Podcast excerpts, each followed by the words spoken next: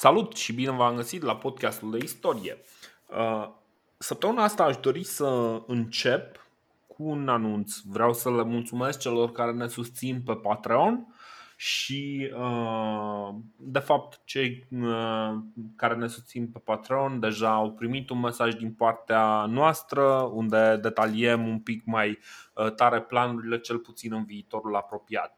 Dar înainte să mergem mai departe, aș vrea să le mulțumim și să să le mulțumim în parte fiecăruia și iată care sunt patronii de până acum.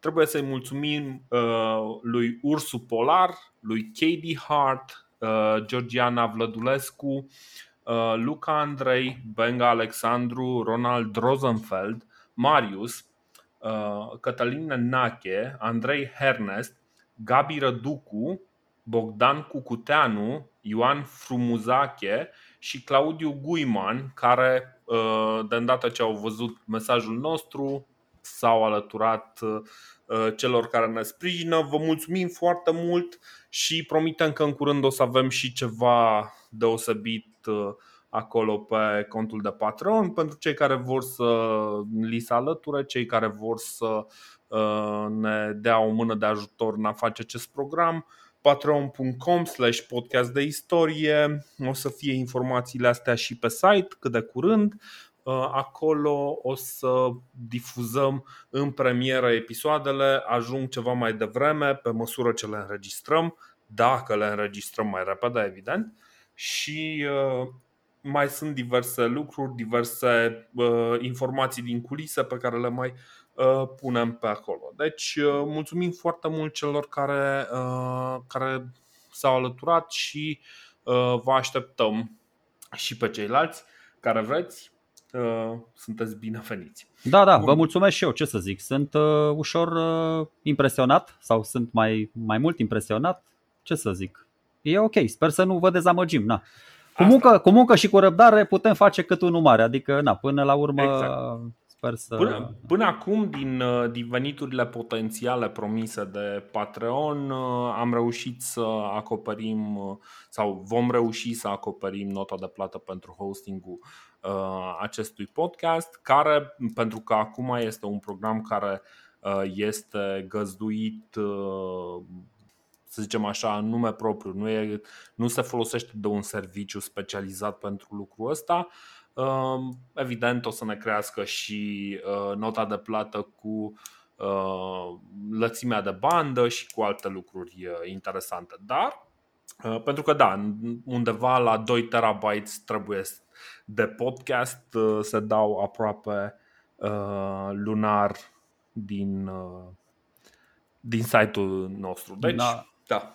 Acum, dacă tot devine așa interactiv în orb discuția noastră și sfatul meu pe care îl ofer gratis de data asta ascultătorilor e să stea strâm și să judece drept, da? să analizați ceea ce spunem, să cugetați cu mintea voastră, să vă îndoiți, să vă întrebați, adică să nu porniți de la premisa că noi o să vă spunem tot timpul adevărul, da?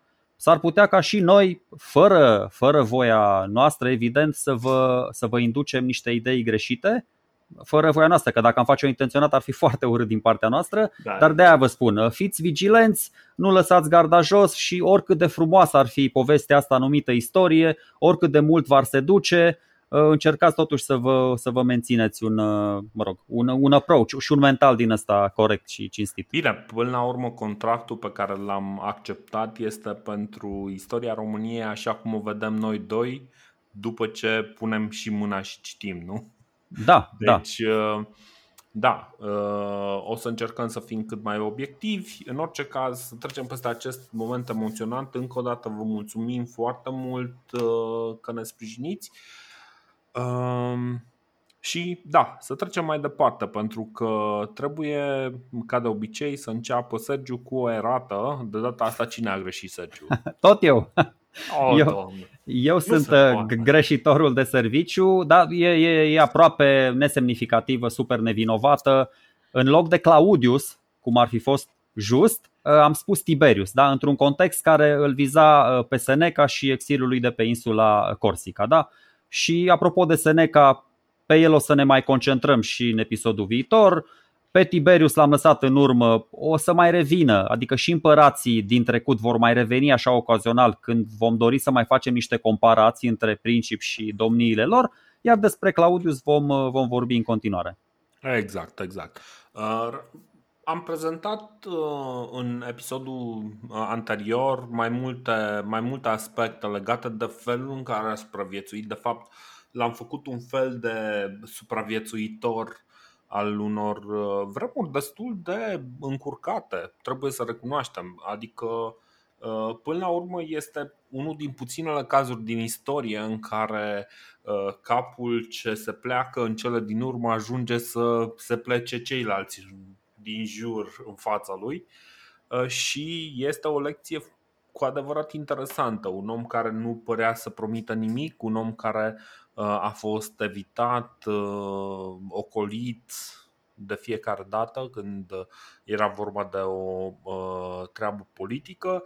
A stat deoparte în cele mai turbulente perioade ale, ale Imperiului Roman timpuriu și a supraviețuit suficient încât să fie singura opțiune, ceea ce este un mod foarte interesant de a face lucrurile. Uh, și da, l-am lăudat pentru lucrul ăsta și am mai vorbit foarte, foarte puțin despre realizările lui.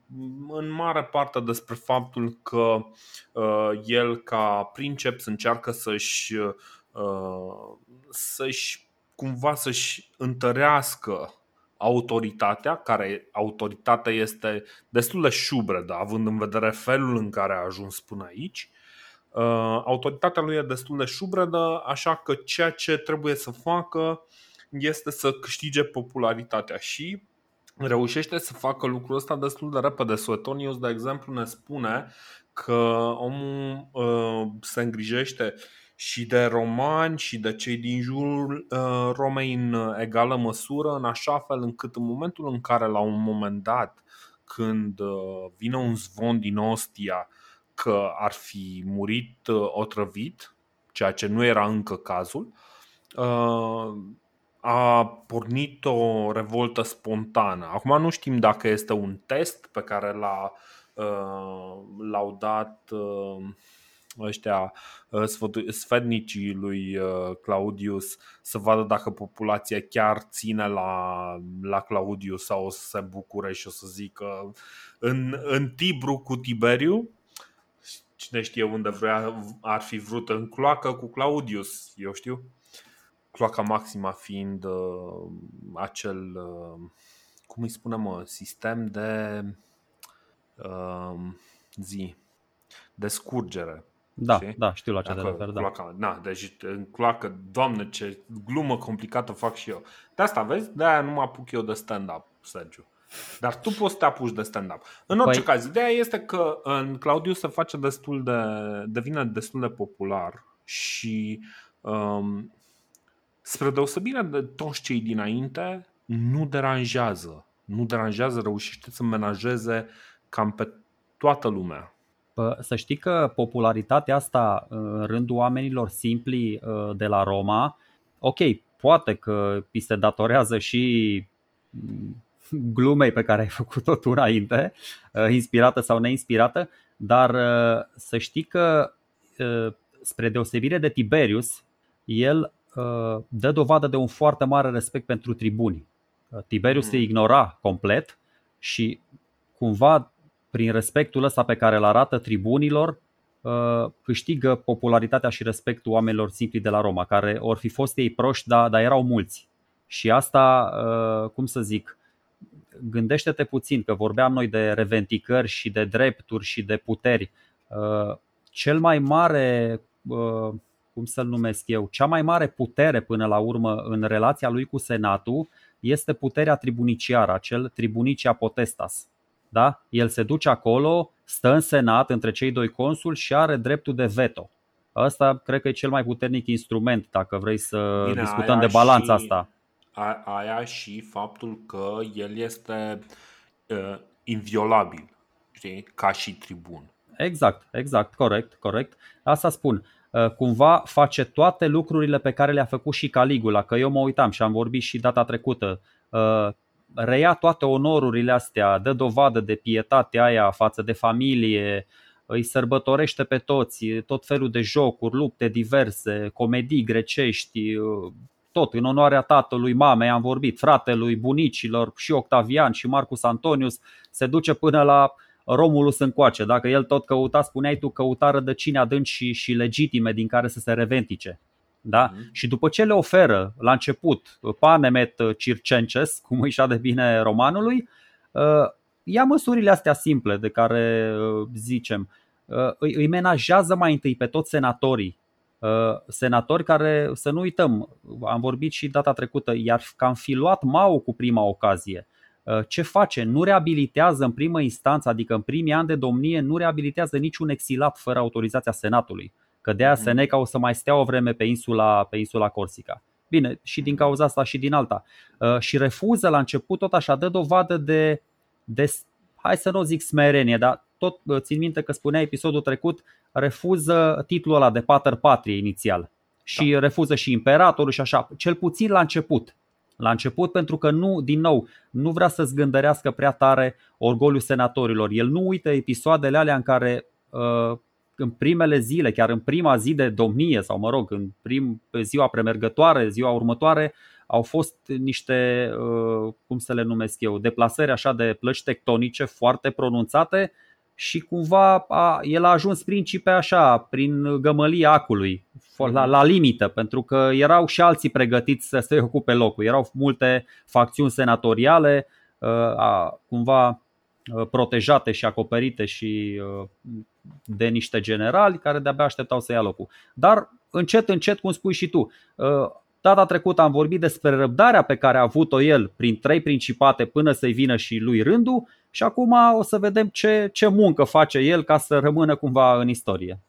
Da, bine, e neclar dacă el chiar își dorea să, să ajungă în poziția respectivă, deci încă mi-e neclar, deși încep să suspectez că omul nu este chiar atât de nevinovat în, uh, în toate aceste mișcări uh, interesante. Uh, în orice caz, uh, un lucru pe care îl știe foarte bine, ca și un, uh, ca un om care studiază istoria foarte, foarte neaproape, Claudius știe că nu există glorie în Roma fără glorie militară, fără,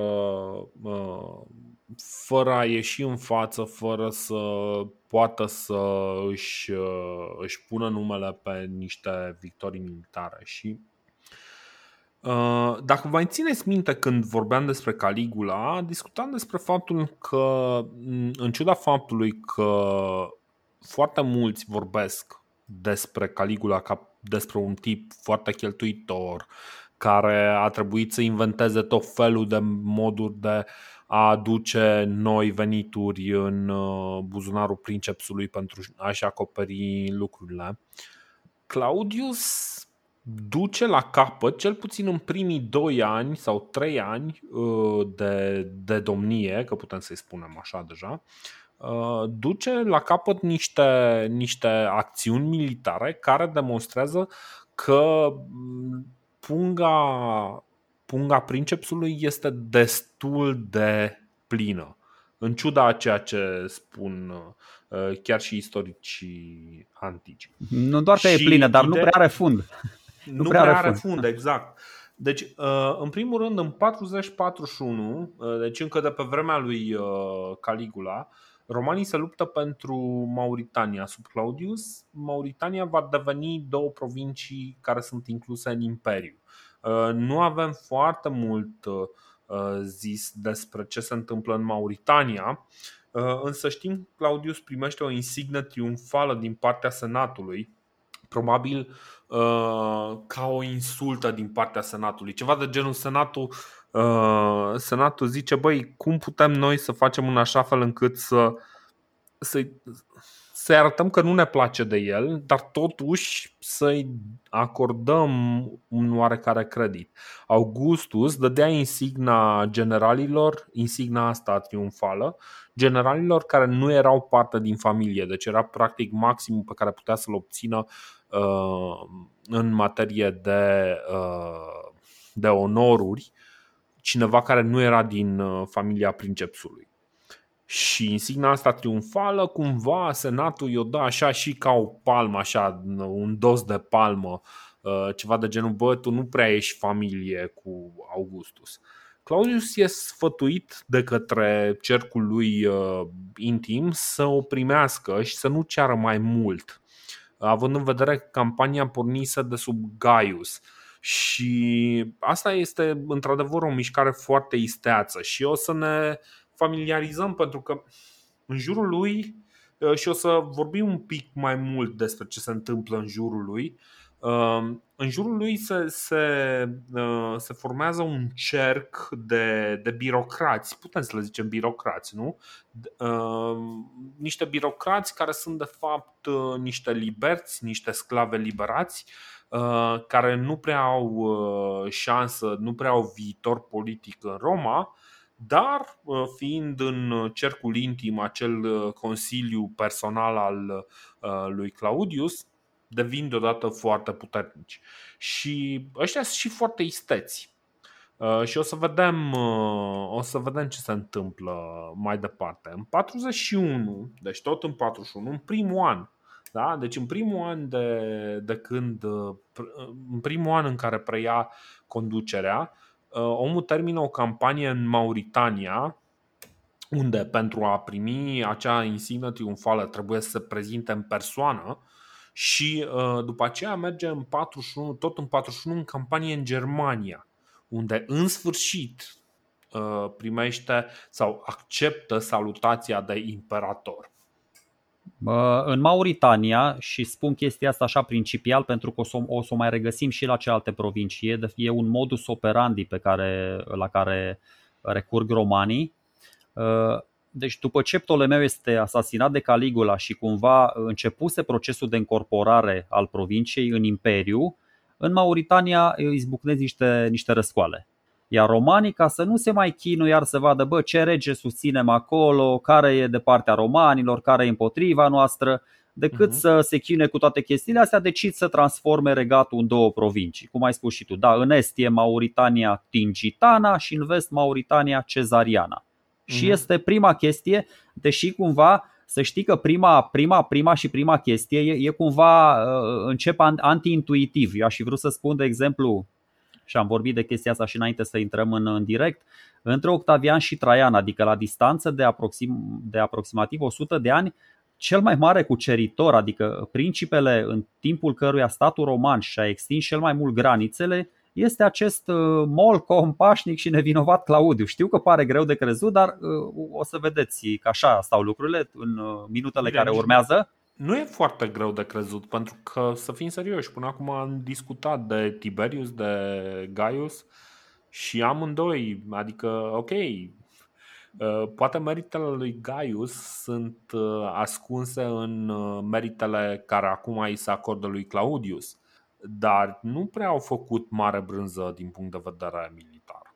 Păi da, dar o să vedem uh, dacă ne raportăm ok cu Gaius, pe Caligula scoatem uh, din uh, ecuație datorită sau din cauza uh, lungimii principatului său, 3 ani și 10 luni, nu prea avea ce să facă în 3 ani și 10 luni, dar o să vedem 13 ani al lui Claudius cu 23 de ani al lui Tiberius ar fi trebuit Tiberius să iasă pe plus. Nu e așa, Absolut. dar vreau, vreau să încep un pic anti-intuitiv, să vă spun ce se întâmplă prima dată uh, și după aia putem să vorbim și despre celelalte uh, teritorii sau campanii militare. Uh, începe, el începe domnia cu o pierdere de teritoriu. Uh, lasă insula Rodos să se autoguverneze, pentru că de-a lungul timpului, de aproape 200 de ani, tot timpul uh, rodoșenii, locuitorii Rodosului, au fost aproape tot timpul de partea romanilor și face un gest din ăsta de mărinimie Claudiu și zice, bă, autoguvernați-vă voi, că noi uh, plănuim să luăm alte teritorii și cumva oricum o să ieșim pe plus. Și după aceea, mă rog, urmează ce ai spus și tu cu Mauritania și uh-huh. cu mhm. toate celelalte, cu Germania. Cu, na.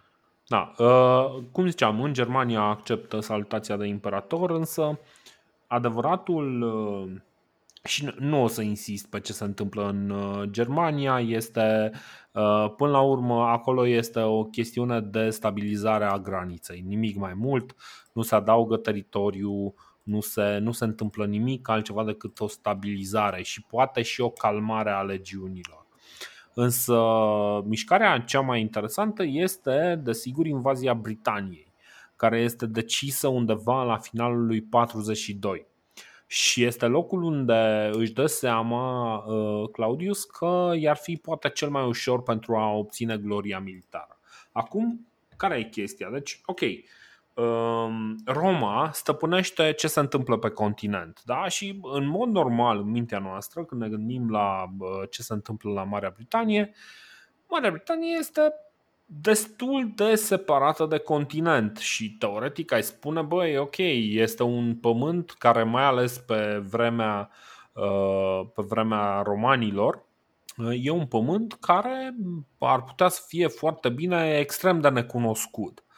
Realitatea este un pic dificilă, adică uh, Cezar, Cezar ăla bătrân, ăla de mult, de, deja de 80 de ani, 90 de ani, Ehm, Cezar stabilise niște relații economice cu uh, ocupanții uh, sudului uh, sudului uh, insulei. Britaniei, da. da, sudului insulei. Și relațiile respective erau, uh, erau încă în desfășurare, adică erau niște, niște lucruri care chiar se întâmplau.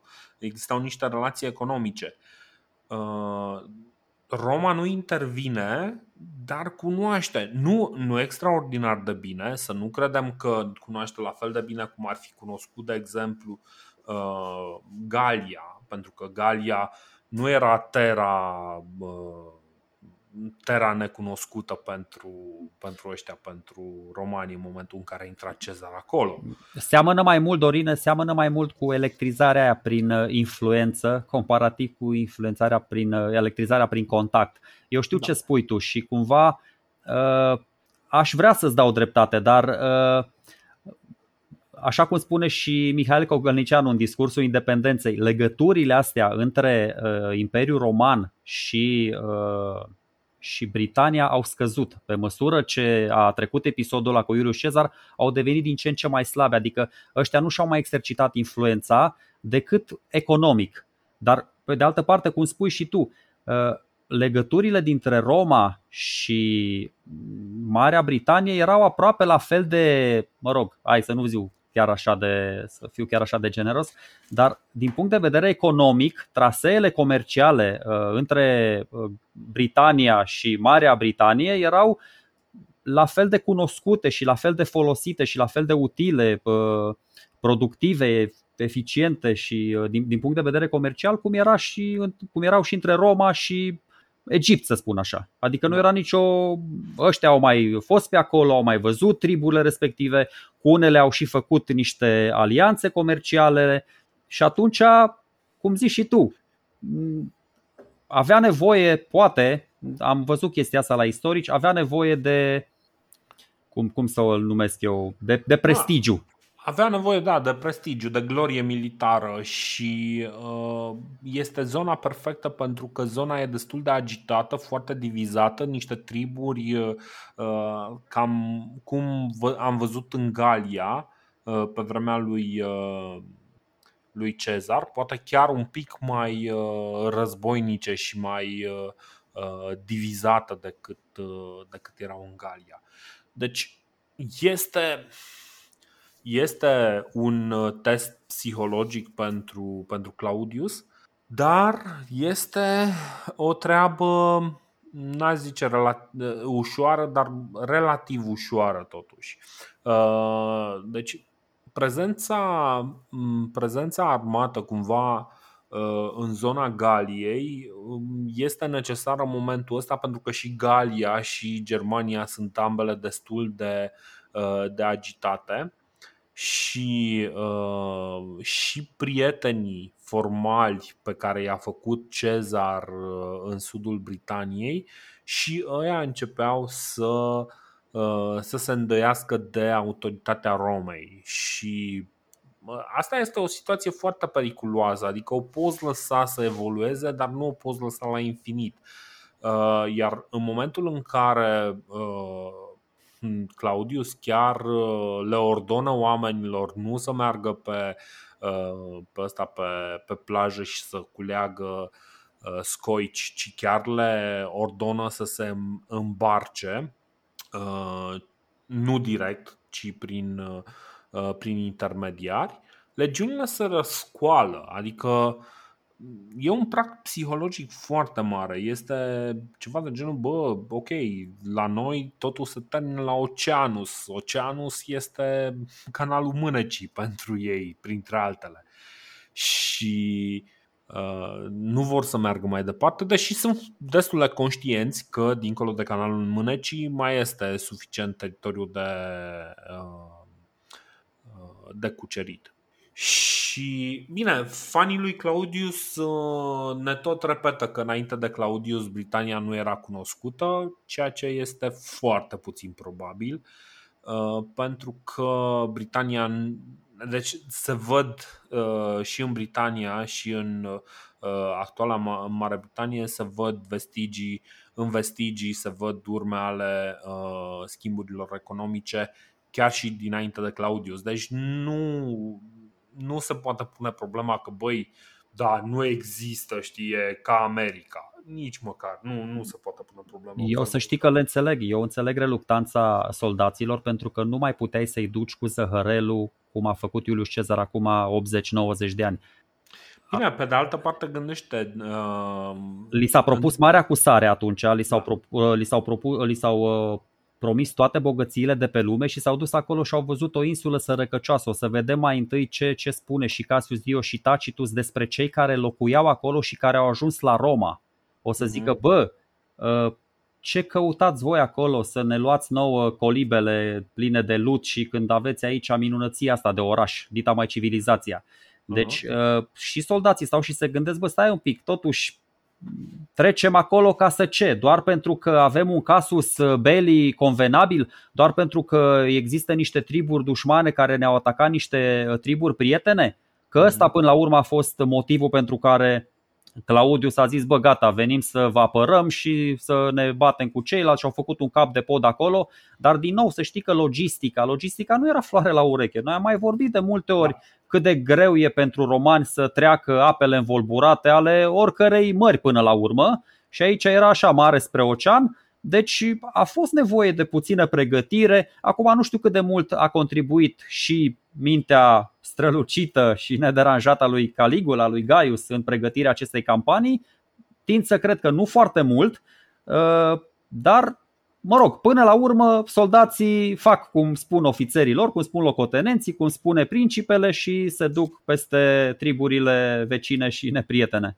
Bine, ce, cel mai interesant aspect din, din treaba asta mi se pare că cel care uh, convinge legiunile să se îmbarce este fix libertul Narcissus care, uh, nu mai știu care, uh, Suetonius spune că uh, vine la legiuni și îi convinge apelând și la simțul umorului, ceva de genul, uite, vă ordonă un sclav, un fost sclav să vă îmbarcați.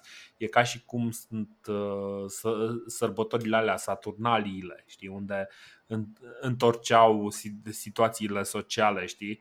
Făceau stăpânii, o făceau pe sclavii și sclavii o făceau pe stăpânii Uh, Plautius, care este generalul uh, care conduce de fapt o forță de invazie, își împarte forța de invazie în trei, debarcă fără foarte multă rezistență și, bine, nu o să insistăm foarte mult pe ce se întâmplă în uh, Britania, însă cred că episod, chestiunea esențială care trebuie uh, scoasă de aici și pe care trebuie cumva să o extrapolăm și la Dacia este că nu este un tărâm necunoscut pentru romani. Este un tărâm cunoscut, este un tărâm cu care au uh, niște interacțiuni reale, poate pentru Cezar era un pământ necunoscut, dar aia pentru că între Roma de atunci și uh, Britania era o galie întreagă plină de triburi care nu erau foarte prietenoase Romei, pe când în cazul ăsta, uh, efectiv la câțiva kilometri distanță, era, a, asta era distanța între, uh, între triburi și schimburile economice între insulă și, și continent se făcut, s-au făcut întotdeauna. Din punct de vedere instituțional și politic și cum vrei tu, mă rog, al scării ierarhice, într-adevăr, conducătorul, generalul șef era Claudius, dar campaniile astea au fost conduse de alți locotenenți, ca să spun așa, un Aulus Plautius și vreau să-l, să-l amintesc doar pe un anume Vespasian, de care o să mai auzim. Deci, Vespasian din punct... care a fost uh, uh, edil într-o da, Asta spun, deci din punct de vedere militar, noi am mai vorbit, pe Claudius nu îl dădeau epoleții afară din casă uh, și atunci mm-hmm. avea locotenenți bine instruiți care știau să-și uh, strunească soldații. Doar două, trei chestii vreau să spun despre uh, luptele astea. Vorbește, dacă vă interesează, Tacitus vorbește chiar de conducătorul, e un tip Caratacus, care este un șef pe aici de trib al celților, sunt niște triburi implicate, silurii și ordovicii, Uh, sunt niște bătălii timp de vreo șapte ani, deci ăștia debarcă în anul 42, când ai spus 42-43 mm-hmm. și uh, bătălia finală are loc de-abia în anul 50. Și de ce se întâmplă? De ce tot trenează uh, bătăliile astea? Pentru că romanii au succes în bătăliile astea clasice, set pieces, cum se numesc când se, întâln- când se întâlnesc armatele față în față, iar celții aveau câștig de cauză în luptele de, de gherilă, așa cum era mm-hmm. peste tot. Când nu puteai să-i bați pe romani când știau că urmează să se bată, doar așa să-i surprinzi. Și da. până la urmă e bătălia finală, nu prea se știe unde are loc. Guvernatorul ăla, că deja era administrată provincia respectivă sau, mă rog, zona respectivă, îl bate pe Caratacus, ăsta se duce la altă șefă de trib, aia îl face prizonier, îl predă romanilor și am aici niște citate, mi-am notat foarte interesante ăsta urma să fie cumva să fie plimbat prin triumful uh, învingătorilor, adică la Roma, știm că s-a mai întâmplat chestia asta mhm. și cu Vercingetorii și cu uh, fica Cleopatre și cu regele Juba și așa. Și după ce e plimbat acolo uh, prin triumf, să fie condamnat la moarte. Dar înainte de asta îi se permite să vorbească în fața principelui și a, sena, și a senatorilor. Și discursul lui spune Tacitus că l-ar fi impresionat pe Claudius atât de mult încât i-a fost cruțată viața. Și fii atent ce zice Caratacus ăsta. Ă, mi-aș fi dorit să vin în acest oraș minunat ca prieten, nu ca prizonier. Am avut cai, oameni și bogăție și nu am vrut să le pierd. Dacă voi romanii vreți să-i condamnați pe toți, trebuie ca toată lumea să vă fie sclavă? Pe de altă parte, dacă nu mă veți omorâ, voi fi un exemplu al eternei clemențe de care sunteți capabili. Și, adică e foarte tare așa, impresionează pe ăștia și după aia mai stă prin Roma, da? pentru că este eliberat uh, și se întreabă, tot așa, zice Cassius Dio spune chestia asta, se întreabă cum naiba poți să aibă romanii un oraș atât de măreț, cu niște construcții atât de impresionante, cu dita mai civilizația și totuși să jinduiască și să vrea să cucerească amărâtele noastre de bordeie. Asta apropo de ce căutau totuși romanii acolo, că au mai fost odată și au văzut că nu e mare lucru. Plus că da. nu e avantajat clima, adică romanii urau clima aia, tot timpul veneau la căldurică și în campaniile din Germania și în Galia tot timpul și Cezar și Drusus și Germanicus veneau la căldurică în timpul iernii. Uh, bine, uh, evoluția Britaniei uh, pe viitor este este una foarte interesantă. Britania va da uh, câțiva viitori uh, împărați și mai ales fiind atât de izolată și este practic ferită de majoritatea conflictelor care agită restul uh, continentului. Uh, și ăsta este marele avantaj pentru care uh, Britania devine un fel de casă de vacanță, știi? Devine un fel de loc sigur, mm, destul de destul de interesant, știi, e un fel de viață la țară, știi, foarte, o zonă foarte calmă, cel puțin pentru o vreme. Da, Dorine, de acord. Uh, și de acolo o să vină, de exemplu, și oameni precum Constantin. Ei, lasă că oameni importanți mai vin și din provincii din astea mai de aproape, mai din Dalmația, mai din Moesia, mai din Tracia, nu trebuie să te duci până acolo. Uh, eu, eu știu ce zici, eu știu ce zici și în principiu ai dreptate, dar când te duci, uh, eu văd chestia asta cu Britania mai degrabă ca pe o retragere. Nu ai cum să exerciți puterea și nu ai cum să-ți impui influența de la distanță așa de mare. N-ai cum, dacă, dacă tu stai în Britania, nu prea ai cum să conduci restul Imperiului. Te duci acolo așa, doar cum ai spus Absolut. și tu, casă de vacanță. Deci casă de vacanță, exact. Da, exact, exact, exact. Uh, ideea este că uh, această cucerire, bine, uh, pentru, pentru această cucerire Claudius celebrează un triumf în anul 44. Uh, Claudius uh, pune un accent destul de mare pe cucerirea Britaniei lipsește din Roma vreo șase luni, deși e posibil ca doar 15 zile să le fi petrecut în Britania. Uh, în 44 celebrează un triumf la oaltă cu guvernatorii aduși din provincii, pentru că era practic primul succes personal al princepsului, nu doar al princepsului uh, uh, Claudius, ci al princepsului în general, din 29 încoace, deci practic de vreo cât 15 ani Uh, în, în ultimii 15 ani era primul succes personal al princepsului. Uh, impactul cuceririi Britaniei se simte în întreg imperiu. Chiar dacă, cum ai spus și tu, Britania nu e cucerită și real nu este complet cucerită niciodată. Uh, celebrează triumful în. Așa, impactul cuceririi Britaniei se simte în întreg imperiul. Este evenimentul care animă artele, lumea se grăbește să celebreze evenimentul. Cumva este știrea despre care toată lumea vorbește. Știi, este acel lucru care animă epoca. Poeții scriu poezii despre, despre Britania. Britania devine uh, ținut de vis. Uh, um, și da, chiar dacă e Uh, din ce în ce cucerirea Britaniei este un proces din ce în ce mai uh, costisitor pentru Roma, treaba asta nu mai este vizibilă. E vizibilă doar uh, povestea triumfală pentru, pentru cetățenii normali ai uh, Imperiului. Uh, se vede doar faptul că, da, uite, Claudius a cucerit Britania, în rest sunt niște lupte de frontieră care, care trebuie stabilizate. Hai să pun altcumva, hai să pun altcumva problema. Dacă ai 30 de oameni în fața Senatului, da, care sunt desemnați să-și aleagă fiecare o provincie, să se ducă să o guverneze, să fie ei acolo ce vor ei, să fie prefect, să fie guvernator, nu contează, să fie procuratori, îți spun că Britania era tot timpul aleasă printre ultimele, adică oamenii se înghesuiau la Sicilia, la Egipt, la astea, la Galia Narbonensis, la Siria, la Iudeea, la Asia și Britania, crede, bă, era aleasă Moesia, Macedonia și toate alea. Britania era printre ultimele aleasă de guvernator. Da, da, da, clar, pentru că era uh, și cea mai îndepărtată, cred. Um, în orice caz, um, nu, aici, nu se oprește aici Claudius. Uh, sub vremea lui Claudius este anexată și Licia, Uh, Licia este în uh, mijlocul provinciei Asia sau mă rog, în, provinci, uh, în mijlocul Asiei mici.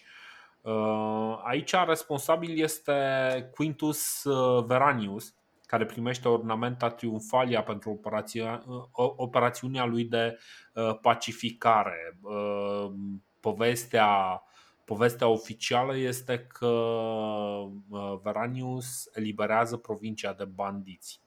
Mm, pro, provici, da, scuze, scuze, scuze, termină, termină. Așa, nu, nu, nu, asta, asta era Pro, provincia, da, Licia, exact. Licia cred că se numește cumva oficial Licia și Panfilia, dar ce e interesant cu Licia asta, uh, că ea rămâne tot timpul independentă până acum. Era, era o confederație de orașe, de fapt. Este, cum spui tu, exact între provinciile Asia și Cilicia, da? de, de acolo de unde veneau pirații. Da? E cumva între ele și era ultimul bastion republican din, din, din lumea antică. Bă, dar ultimul. Erau mai multe orașe, fiecare cu număr de voturi în funcție de populație, existau alegeri libere, deci era o entitate statală de sine stătătoare. Până în anul 43, când vine Claudius și uite ce scrie Cassius Dio, îi reduce pe licieni la servitute pentru că se revoltaseră și omorâseră niște cetățeni romani o să vedem chestia asta. De fapt nu s-au înțeles ei acolo cu niște voturi și decât așa, până la urmă așa au ajuns romanii în, în Asia, chemați de unii și de alții ca uh, arbitri. Și au arbitrat așa de bine până s-au până s-au ajuns și în teren și au și jucat și au și dat cu capul și au și înscris. Păi, păi să, să nu uităm că Grecia a fost cucerită în momentul în care Roma a venit să le dea o mână de ajutor și n-a mai vrut să plece. corect, deci corect. cam același lucru se întâmplă și în provincia Asia, care în momentul ăsta, provincia Asia este ca și conformație, ca și componență grecească mai mult. Toate că... sunt grecești de aici, da. da, da, da, da, da. Romanii au avut un noroc chior, ține minte. Pergamul e lăsat moștenire, Bitinia e lăsată moștenire, Cirenaica e lăsată, adică multe chestii și ei n-au făcut că făceam o glumă din asta. Ei au făcut doar să unească punctele, adică aveau niște chestii pe hartă, bă, ce-ar fi să le unim așa, să avem o zonă continuă de, de teritoriu. Și facem exact, șeful, exact. cum, cum să nu facem, se rezolvă. Exact. Uh, tot sub Claudius, cum spuneam, se stabilizează situația pe Rin. Undeva după anul 50, Tacitus nu prea mai scrie despre ce se întâmplă în Germania. Practic, din punctul de vedere al lui uh, Tacitus, nu prea se mai uh, întâmplă nimic interesant. Um, invazia Britaniei presupune și renunțarea la planurile de supunere, de supunere a Germaniei. Triburile germane sunt destul de agitate, dar cumva pe, pentru că ei simt că Galia este un, uh, un, o zonă nu foarte stabilă din, uh, din Imperiu. Însă avem niște generali foarte, foarte dibaci aici. Neus Domitius uh, Corbulo, uh, care era înrudit, apropo, cu Milonia Cesonia. Uh, și care face o chestie foarte mișto. Face uh, un canal între Rin și Meuse, uh, uh, Fosa Corbulonis. Traseul este uh, identic cu cel al uh, canalului Vliet de acum. Uh, și practic e una din lucrările alea de infrastructură destul de, destul de serioase. Uh, Cor, uh, Corbulo reușește să alunge tribul uh, Cauci din uh, provinciile romane, care ăștia erau foarte rebeli. Și uh, ce este foarte interesant este că e practic un mic reformator în ceea ce privește legiunile. Începe să facă programe de antrenamente. Până acum, legiunile erau clădite în luptă da? Deci uh, experiența legiunilor se făcea aproape exclusiv în luptă și necesitatea îi uh, forța să învețe diverse lucruri. De exemplu, uh, diversele calități inginerești ale ăstora, ale legiunilor erau date de faptul că ăștia trebuiau să construiască câte o tabără, câte o tabără pe zi și asta trebuia făcută și o făceai foarte repede și asta e o chestie care s-a moștenit. Însă ce, ce se întâmplă în momentul în care tu nu te bați zilnic? Corbulo are răspunsul, face acest program de antrenament, practic uh, își uh, face din legiuni, uh, le dă și acel aspect al profesionalismului militar și anume le dă aceste antrenamente Uh, care să asigure eficiența legiunilor sale. Și pentru că toate aveau un început, uh, i s-a spus Corbulo. Eu cred că e doar o legendă urbană chestia asta. N-avea, n-avea, adică sub nicio formă nu are cum să fie așa, părerea mea, pentru că și dacă voiai, adică tot trebuie să te antrenezi, Dorine. Și pe vremea lui uh, Cezar, dacă voiai să faci o formație din aia de testudo serioasă, trebuia să te antrenezi în fiecare zi. Nu cred că a venit Corbulo cu ideea antrenamentelor. Ăștia se antrenau în fiecare zi tot timpul îi punea centurionul să-și pregătească prima linie, a doua linie, să se ducă, să dea cu sabia la 45 de grade. Erau niște proceduri foarte complexe, nu stau acum să le povestesc, dar sub nicio formă, ți-am spus, au, ok, au zis ăștia, nu știu ce istorici moderni, că a început cu corbula antrenamentul soldaților, dar n-avea cum să, eu zic că se antrenau de pe vremea lui Hannibal. Mă, se, se antrenau și nu prea se antrenau, adică gândește acum uh, majoritatea legiunilor se mișcau și construiau. Asta făceau. A, asta era marea chestie. În momentul. Deci, marea diferență ce se întâmplă diferit uh, de la Augustus încoace este că legiunile sunt relativ statice. Că, da, mă, dar erau profesioniști. Practic, practic da, da, da. da erau profesioniști deci, de pe vremea lui Marius. Ce făceau în tabără atâta vreme? Păi stai, stai un pic, că ei erau în continuă mișcare. Legiunile lui Marius uh, sunt uh, fantastice tocmai pentru că se mișcă. Uh, au inamici întotdeauna, au luptă de, de disputat. Adică sigur, sigur că se antrenează, anumite uh, chestiuni se, uh, se antrenează, dar diferența majoră este că acum legiunile uh, sunt mai degrabă în defensivă. Ce, ce se întâmplă pe Rin în momentul ăsta este că ai niște legiuni care nu se mai mișcă, nu mai atacă adversarii, ci mai degrabă se pun pe niște poziții defensive. Și uh, în cazul lui Marius, uh, ok, au fost uh, o vreme legiunile în defensivă, dar până la urmă legiune, legiunile lui Marius erau în ofensivă. Ele erau puse pe harță, erau trimise să se bată. Nu a fost an în care să nu se bată legiunile romane. De acord, știi? de acord, Dorină. Nu, eu sunt de acord cu tine, dar sunt defensiva... sigur că exista ceva exercițiu. Diferența majoră este că, ă, dacă, dacă mai ții minte, erau niște discuții că legiunile deveneau foarte leneșe în momentul în care nu aveau cu cine să se bată. Dorine, eu te întreb ceva. Ă, Moldova lui Ștefan cel Mare, da? când se apăra față de otomani, înseamnă că nu se antrenau soldații? D- dacă te aperi, dacă doar te aperi, nu înseamnă că nu te antrenezi. Eu zic păi că te antrenezi poate mai, mai abitir decât dacă ești atacat.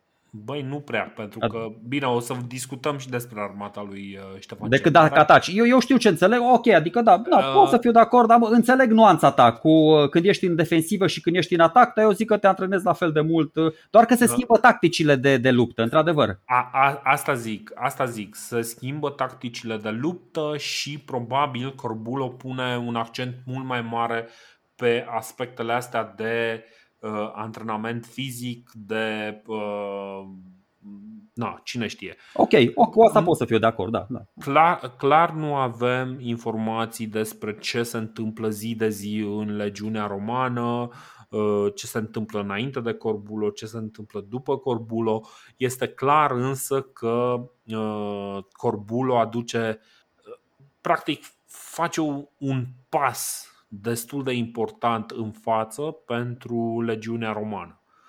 Cam asta, cam asta este interpretarea. Clar, cum spui și tu, nu are absolut nicio logică ca uh, legiunile să nu se antreneze, dar probabil că nu ăsta era uh, scopul lor. Cât timp legiunile nu erau, uh, nu erau angajate în lupte, cam stăteau, adică mai construiau câte o chestie aici colo, dar cam atâta, nu prea făceau foarte multe lucruri. Și o legiune care nu prea era uh, clădită în luptă, nu prea avea rezultate de la început. Dacă te uiți, de aia veteranii sunt atât de importanți. Păi tocmai de aia trebuia să se antreneze fiecare zi.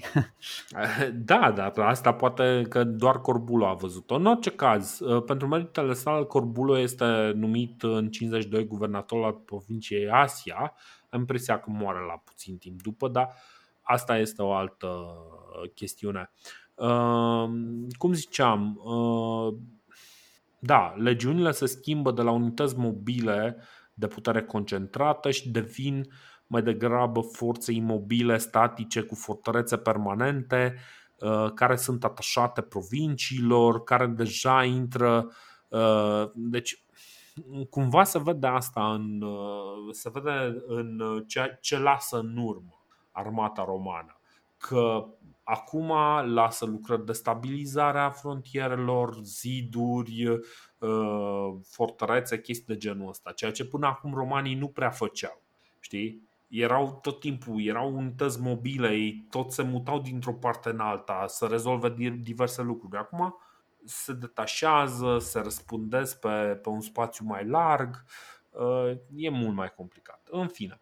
Um, a, o altă graniță care se stabilizează sub Claudius, uh, dar de fapt încă de la Tiberius, uh, se stabilizează granița pe Dunăre Uh, și deși este din ce în ce mai mare prezența militară, uh, întotdeauna diplomația e preferată. Noricum uh, este oficial anexat în 46 Imperiului. Noricum fiind, cum să zic, Slovacia și mare parte din Austria. Ceva în genul ăsta, cam, cam așa e. Da, bine, Noricum era de fapt o cumva încorporată în Imperiu deja, că era între Panonia da, și da. Raetia și am vorbit noi deja, uh, o, o cuceriseră chiar Drusus și Tiberius, uh, i-a trimis Augustus să rezolve problema aici, dar într-adevăr pe vremea lui Claudius devine și de iure, adică s-au semnat niște acte și s-a rezolvat problema și s-a trimis un, uh, un prefect și acolo ca să aibă grijă de, de provincie, de zona asta. Da, Augustus și Tiberius construiseră de exemplu drumuri în Balcani. Uh, Tiberius uh, se gândea să facă Dunărea navigabilă la porțile de fier, deci cumva uh, împărații romani încep să uite un pic către granița respectivă pe ei îi tentează siguranța pe care le dă râul, mă rog, fluviul Dunărea, știi?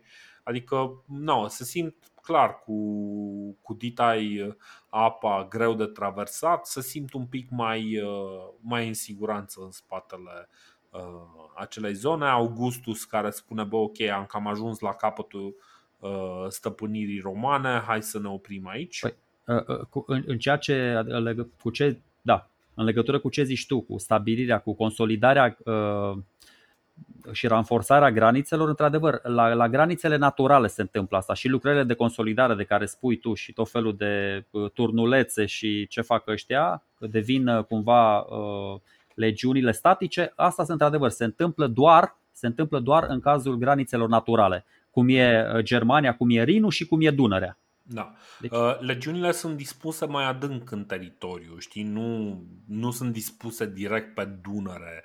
Uh, practic, uh, cumva acceptă faptul că cineva care vrea să invadeze teritoriul roman poate să o facă nu fix pe unde are legiunea tabără, uh, Așa că tabăra legiunii este undeva mai în interior, la 10, 15, 20 de kilometri în, în interior dar în felul ăsta radial, evident își trimit uh, îi scoade în fiecare dimineață să se uită dacă a mai trecut vreun uh, sălbatec uh, râul.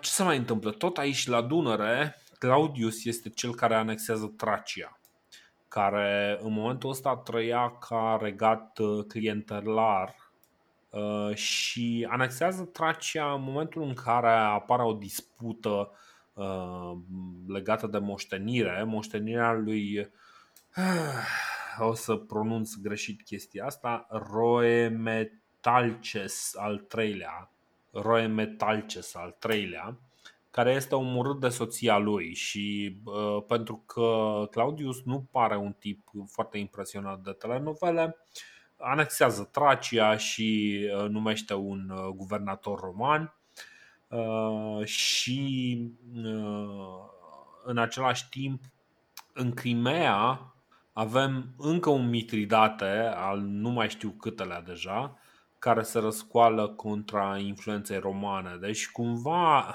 așa, dacă e să ne uităm pe total, Claudius e destul de decisiv în vest dar destul de ezitant în est. Uh, pe lângă, pe lângă Crimea, pierde și controlul Armeniei, încet, încet uh, și um, văzusem tot așa pe la istorici ceva de genul Claudius este uh, mai degrabă stimulat de rezultatele și spectrul lui Cezar și de rezultatele lui Germanicus, fratele lui, decât de, nu știu, de gloria pe care i-ar putea oferi Estul. Până, până anexează Tracia, da, anexarea Traciei e în anul 46 și tot așa. Da. Aici vede, vedem deja pattern din Mauritania. Dacă nu reușești să-ți rezolvi uh, problemele de unul singur acasă, vin romanii și le rezolvă ei în locul tău. Uh, ce se mai întâmplă aici? Și după aia o să mă întorc la altă provincie care este anexată înainte de Tracia, mai e una, una, una, una o mai avem pe vremea lui uh, Claudius. Da, o, o, odată cu, cu transformarea Traciei din uh, regat client, că multă vreme a fost regat client în provincie romană, provincia adiacentă, aia din sud un pic, provincia Macedonia, da, care între timp se împărțise în două mai mici, Macedonia și Ahea, aceste două mai mici se transformă din provincii imperiale în provincii senatoriale. Asta face mm. Claudiu. Pentru că deasupra Traciei, noi am vorbit, între timp a apăruse și provincia Mösia, da? din anul 15 deja. Așa că da. nu mai aveau, provinciile astea două nu mai aveau granițe externe, deci nu mai trebuiau militarizate și puteau fi trecute sub autoritatea Senatului, că noi asta am vorbit, ce a făcut Augustus. Provinciile de la graniță le-a militarizat și el era jupân acolo, răspundeau de el și celelalte din interiorul Imperiului le-a dat senatorilor ca să se înțeleagă așa o înțelegere. Și cu, cu doi ani înainte, în anul 44, după ce îi moare colaboratorul și prietenul Irod Agripa, anexează și Iudeea, care tot așa Iudeea era un uh, regat client cu multe, multe forțe centrifuge pe acolo. E un subiect separat, o să ne întoarcem la el deocamdată. Asta trebuie să știți că în anul 44 iudeii deja nu se mai guvernează singurei, ci uh-huh. trimit romanii oamenii lor ca să aibă grijă de, de poporul ales. Oh, ce de notițe am aici. Și cu asta se termină, cu asta se termină cel mai, adică opera celui mai mare cuceritor între, dintre Octavian Augustus și Traian. Cam asta a făcut uh, din punct de vedere militar, din punct de vedere al extinderii granițelor Imperiului, Uh, Claudius. Cu plusuri, cu minusuri, dar cu mult mai multe plusuri. Că și, cu, și Bosforul și Armenia, deocamdată și Comagena și Armenia mică, toate de pe acolo, sunt totuși în sfera de influență a romanilor cât de cât. Da, da sunt încă, dar nu, nu mai stau pentru foarte multă vreme.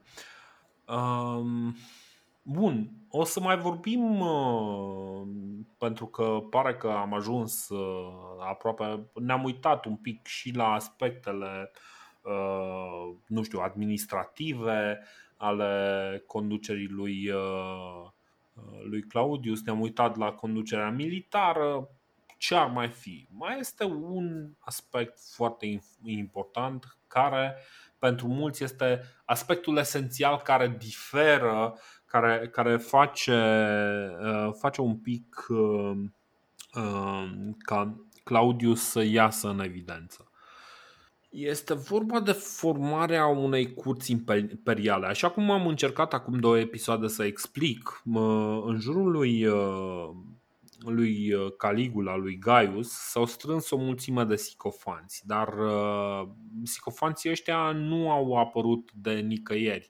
Au fost strânși la rândul lui de, de Tiberius, care Tiberius a retras cu o suită personală în Uh, capri, oameni de încredere din care uh, singurul care avea armă de acolo, adică uh, Seianus, a devenit foarte influent.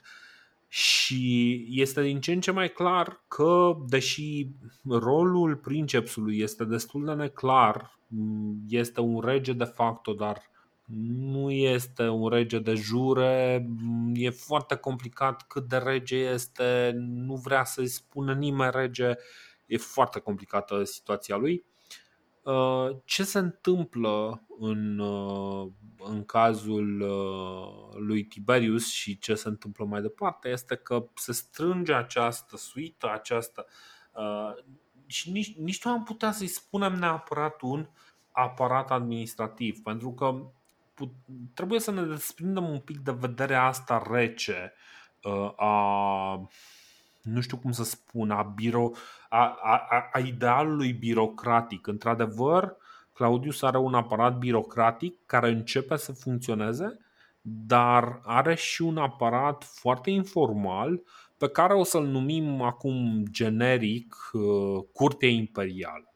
Sub Claudius, Curtea Imperială devine un pic mai formalizată, deci mai formalizată decât fusese sub, uh, sub Gaius și clar mult formalizată față de ce a avusese Tiberius. Tiberius își luase doar niște prieteni, uh, Claudius uh, face o chestiune ceva mai uh, formalizată. Pretorienii încep să însoțească împăratul peste tot și îl salvează de cel puțin o tentativă de asasinare. Încă Claudius nu pune încă o distanță foarte mare între princeps și oameni, Uh, dar, uh, deci, în momentul ăsta, Princepsul încă discută direct cu oamenii, chiar glumesc, își permite, uh, permite să facă glume pe seama lui în momentul în care e el prezent. și care Așa, Seneca. Seneca, uite, Seneca se, se plânge, zice, e mai ușor de ajuns la Claudius decât la Gaius Gracchus, tribunul din 123. Asta o scria Seneca. Uh-huh, uh-huh. Așa, scuză. Nu, nu, nu, spun, e, e ok. Uh, da. Indiferent cum vreți voi să o numiți, curte domnească, curte imperială, uh, ideea e că vorbim, vorbim totuși de centralizarea puterii. Uh, da. Da, dacă vă ajută mental să îl numiți guvern, puteți să-i îi spuneți guvern, sfat domnesc, divan, secretariat, orice.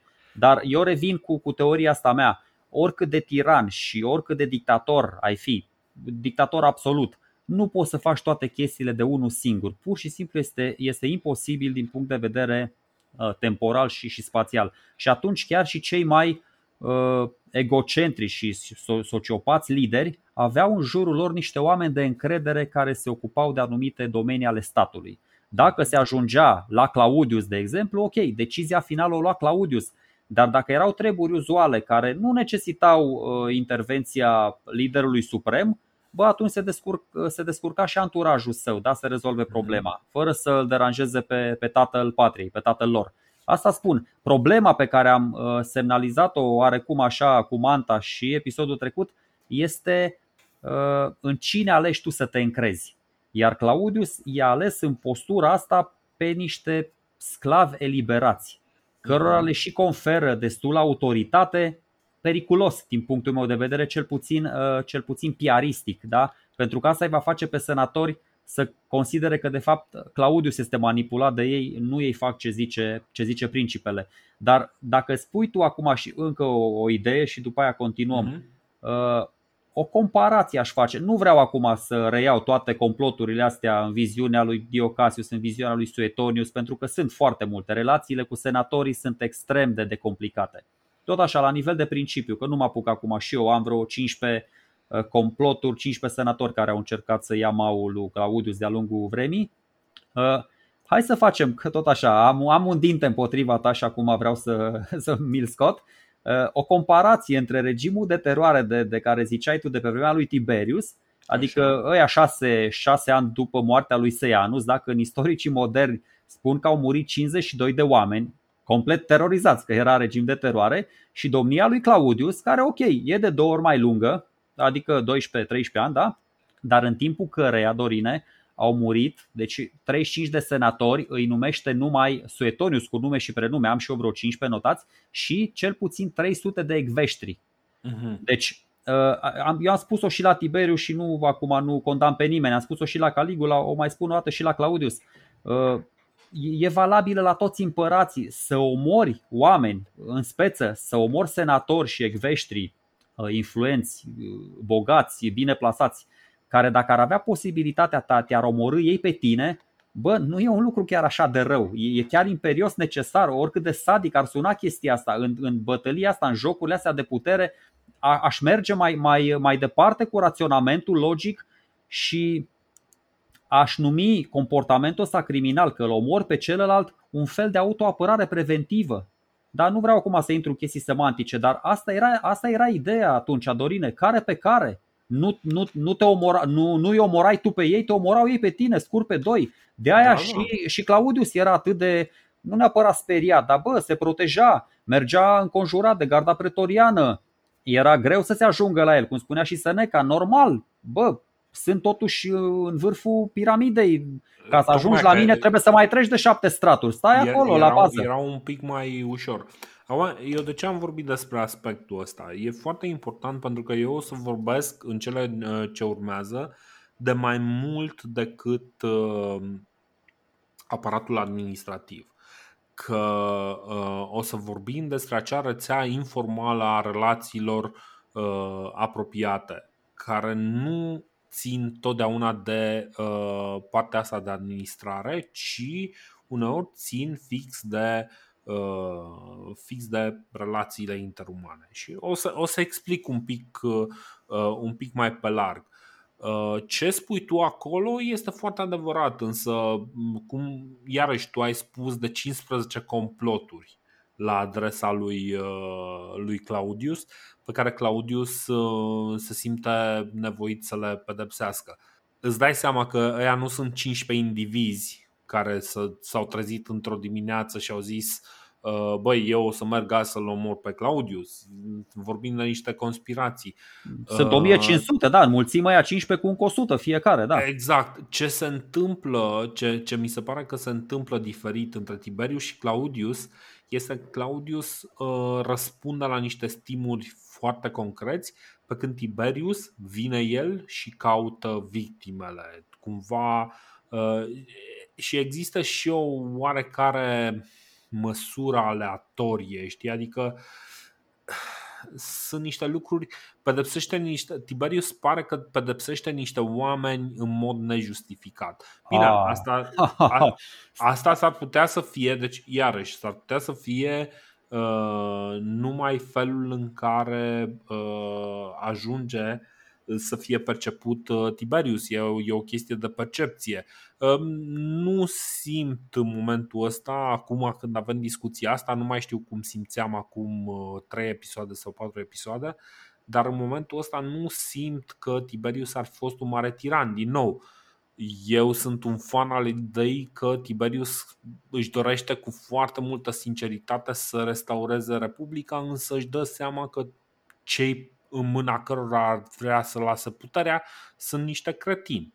Exact, dar nu, eu, eu vreau să spun atâta. Uh, alea 52 de victime din cei șase ani, eu zic că sunt foarte puține comparativ la ce o să facă Claudius Molcomu și pașnicul Claudius acum, când, crede-mă, o să omoare mult mai aleatoriu, bazat uh, crimele astea doar pe niște zvonuri și pe niște vise și pe niște chestiuni care într-adevăr sunt mai bine documentate.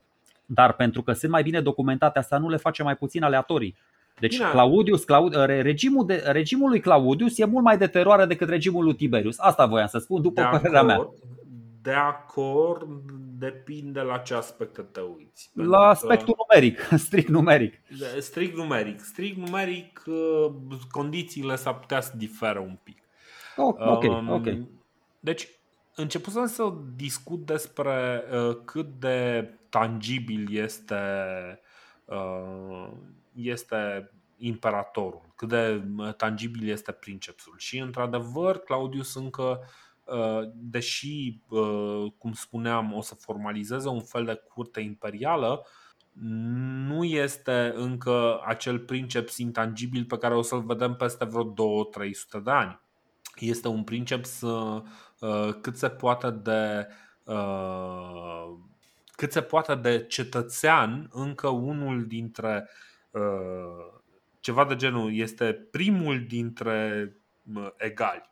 Nu? Cam asta era titulatura.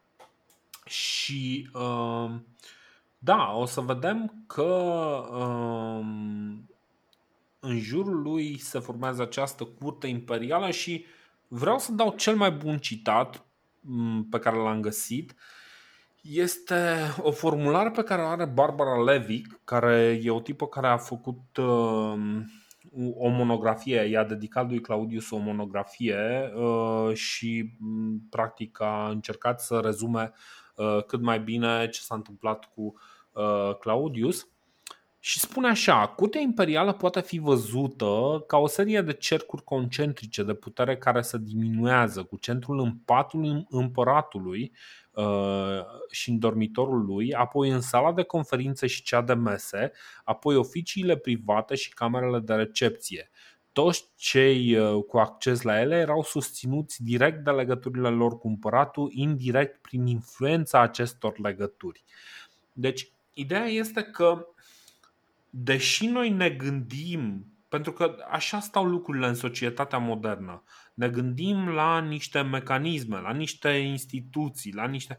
Nu puterea reală, așa cum se întâmplă aici, este ceva foarte direct, foarte, uh, foarte clar. Puterea este întrupată în uh, Claudius, în jurul lui radiază și radiază nu, uh, nu pe cale instituțională, ci până la urmă e o chestie de încredere.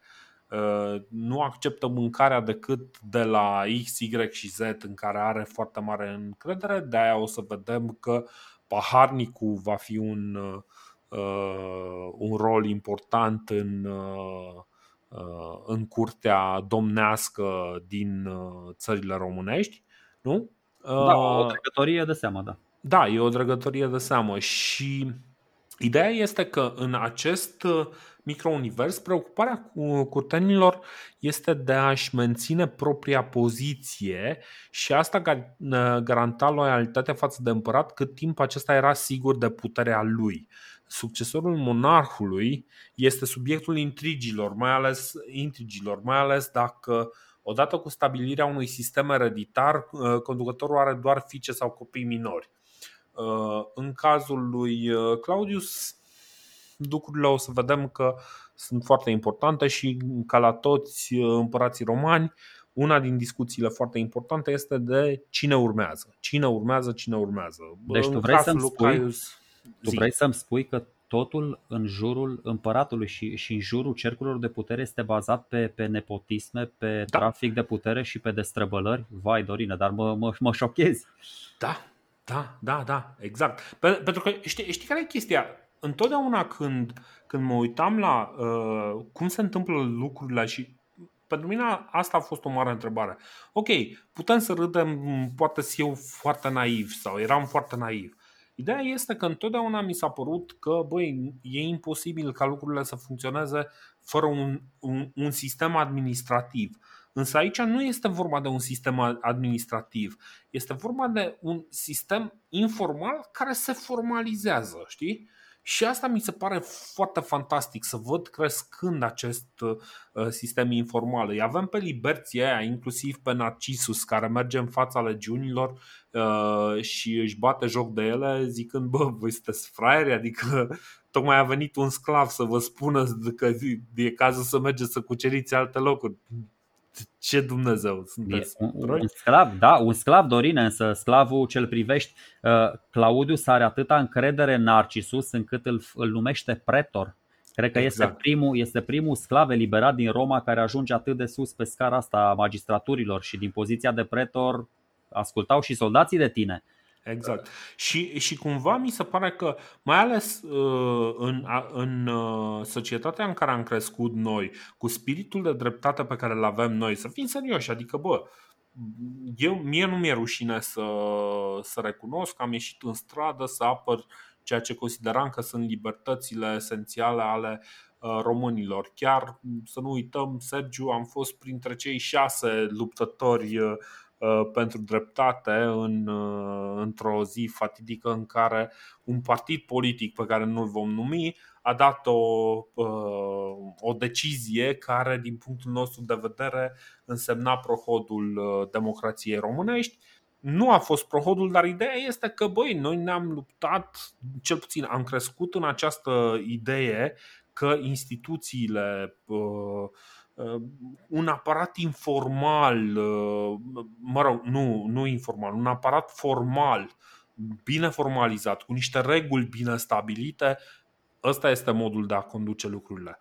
Ce se întâmplă în, uh, în, la Curtea Imperială însă este cu totul diferit. O să vedem că mai târziu, că nu degeaba birocrația este foarte des uh, Uh, asociată cu ideea de bizantin. Uh, o să vedem că pe măsură ce crește, Imperiul Roman devine și mai formalizat, uh, curtea imperială devine devine din ce în ce mai instituțională, funcționează un pic independent chiar și de și de împărat și de capul a familiei imperiale. Ideea este însă că în momentul ăsta avem acest aparat super informal și ăsta este motivul pentru care, sincer, aș vrea să ne concentrăm un pic și pe ce se întâmplă acolo unde spune Barbara Levi că este uh, puterea cea mai mare, în patul împăratului și în dormitorul lui. Bun, ca să formalizez un pic lucrurile, uh, să le dau așa un sens am înțeles, sunt multe lucruri care se întâmplă în spatele ușilor deschise, în spatele cortinelor trase. Împărații de sex masculin pot să gândească deseori cu capul de jos în locul cel de sus, dar ca să ajungem puțin la birocrația asta care face totuși lucrurile să se desfășoare pentru că în timpul lui Claudiu lucrurile s-au desfășurat. O să vreau un pic de timp să vorbesc și despre lucrările lui publice, poate și despre reformele religioase, dar apropo de curtea asta, cum vreți să o numiți, sfat domnesc, guvern, mă rog, curte domnească, uh, sunt totuși patru personaje. Tu l-ai amintit pe Narcisus, care e un fel de șef de cabinet, da? prim-ministru e mult spus, dar el se ocupa de toate documentele cancelariei imperiale. Da? Și e un tip super isteț, ajunge foarte puternic, foarte influent în anturajul lui Claudius și deși are destule bube pe care le remarcă istoricii, rămâne fidel împăratului până la capăt. Uh-huh. Îl mai avem pe un uh, avem, uh, avem un tip foarte interesant, foarte interesant și alunecos, Palas. Ăsta este un fel de ministru de finanțe care tot așa, o să vedem ce aventuri, ce legături avea prin palat uh, și ce e cel mai interesant la, la el. Uh, Pliniu cel bătrân spune chiar că ajunge mai bogat decât Crasus, care era etalonul de bogăție în Roma antică, ne mai aducem mm. aminte, iar Tacitus spune că avea o avere personală de 300 de milioane de sesterți. Mm. Da, nu spun acum care sunt toate jocurile alea, pe cine susține Palas, pentru că da, îi, îi, îi număr pe ăștia patru tipi care cumva de exemplu, uite, Gaius Iulius Calistus era ministru uh, justiției. Apropo, dacă tot vorbim și de zilele noastre și facem paralele, băi, eu cred că numele de Ministerul Justiției este mincinos și abuziv. Un nume mult mai corect ar fi Ministerul Proceselor și al Instanțelor. Da? Justiția e, e un concept care inspiră corectitudine, iar eu cred, cred că e o inducere în Eu m-am ars cu justiția, eu am protestat de multe ori pentru justiție și dacă vorbim despre justiția noastră, chiar dacă ius vine din latină și înseamnă lege, justiția noastră nu e deloc legală. Ministerul proceselor și instanțelor mi se pare mult mai, mult mai just. Deci ăsta este Calistus, ministrul justiției și mai e un tip Polibius, tot așa foarte interesant, e un fel de, uh, cum îi spune, Cassius Dio sau Seneca. Uh, da, Seneca îi spune uh, un fel de asistent personal pe partea uh, de probleme literare și istorici, pe partea de studii, îi spune Seneca, da? Uh-huh și mă rog, tot așa o să vedem ce se întâmplă. Deci ăștia, ăștia sunt cei patru oameni cei mai importanți din cercul ăsta, din primul cerc concentric de care spui tu. De fapt, poate doar Narcisus e în primul cerc, ăștia alți trei sunt așa, variază, sunt ca electroni în jurul nucleului și evident, plusul trebuie să se lege și de minus, adică trebuie să și atunci apar și femeile în, în cercul ăsta răstrâns, nemuritor și rece. Exact.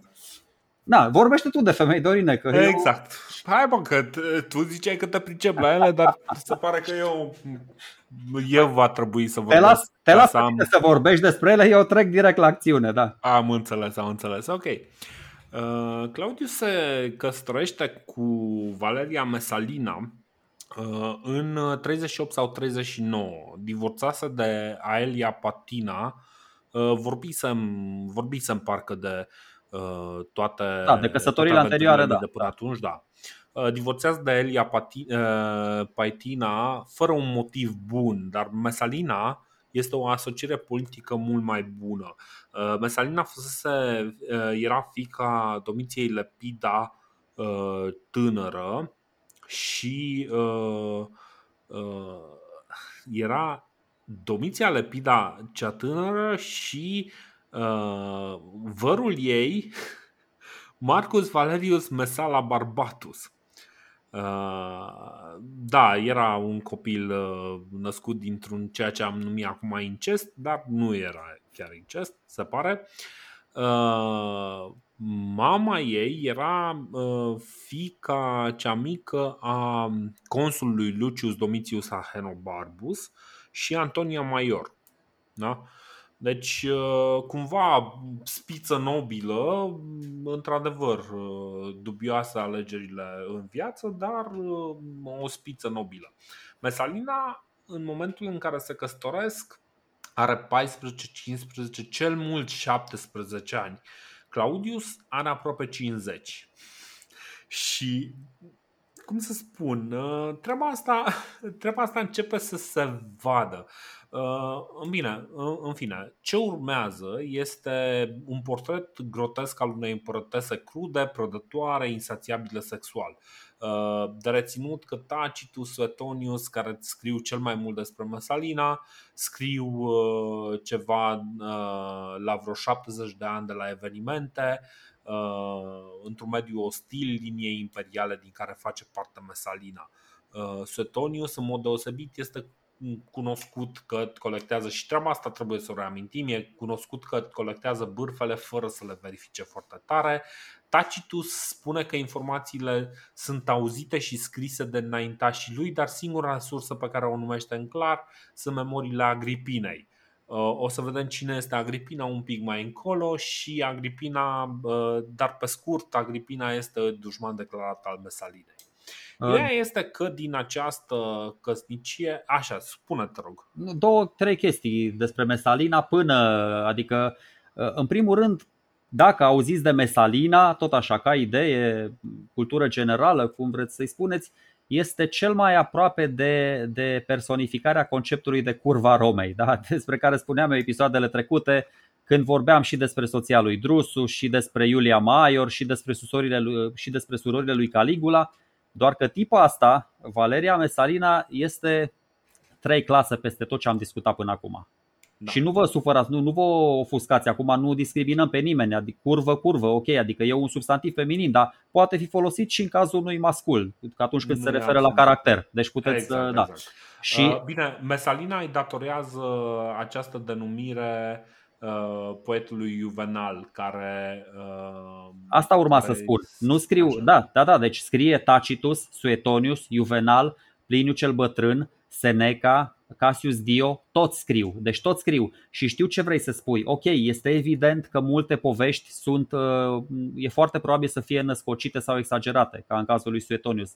Dar oricum ar fi, Dorine, uh, tipa asta e cumva privită ca etalonul, cum să mă exprim eu elegant, ca etalonul dizolvării complete a fibrei, a fibrei morale, a fibrei morale din societatea, a desfrâului, da. Deci fibra morală din societatea romană aia pentru care a luptat atât de mult Augustus, odată cu Mesalina și-a dat uh, obștescu sfârșit. Și am, nu știu, două, trei citate, dar le dau după ce mai povestești tu cam uh, care e rolul ei la, la curte, cum se în, în pământenește acolo. Vrei să dai citatul din Pliniu?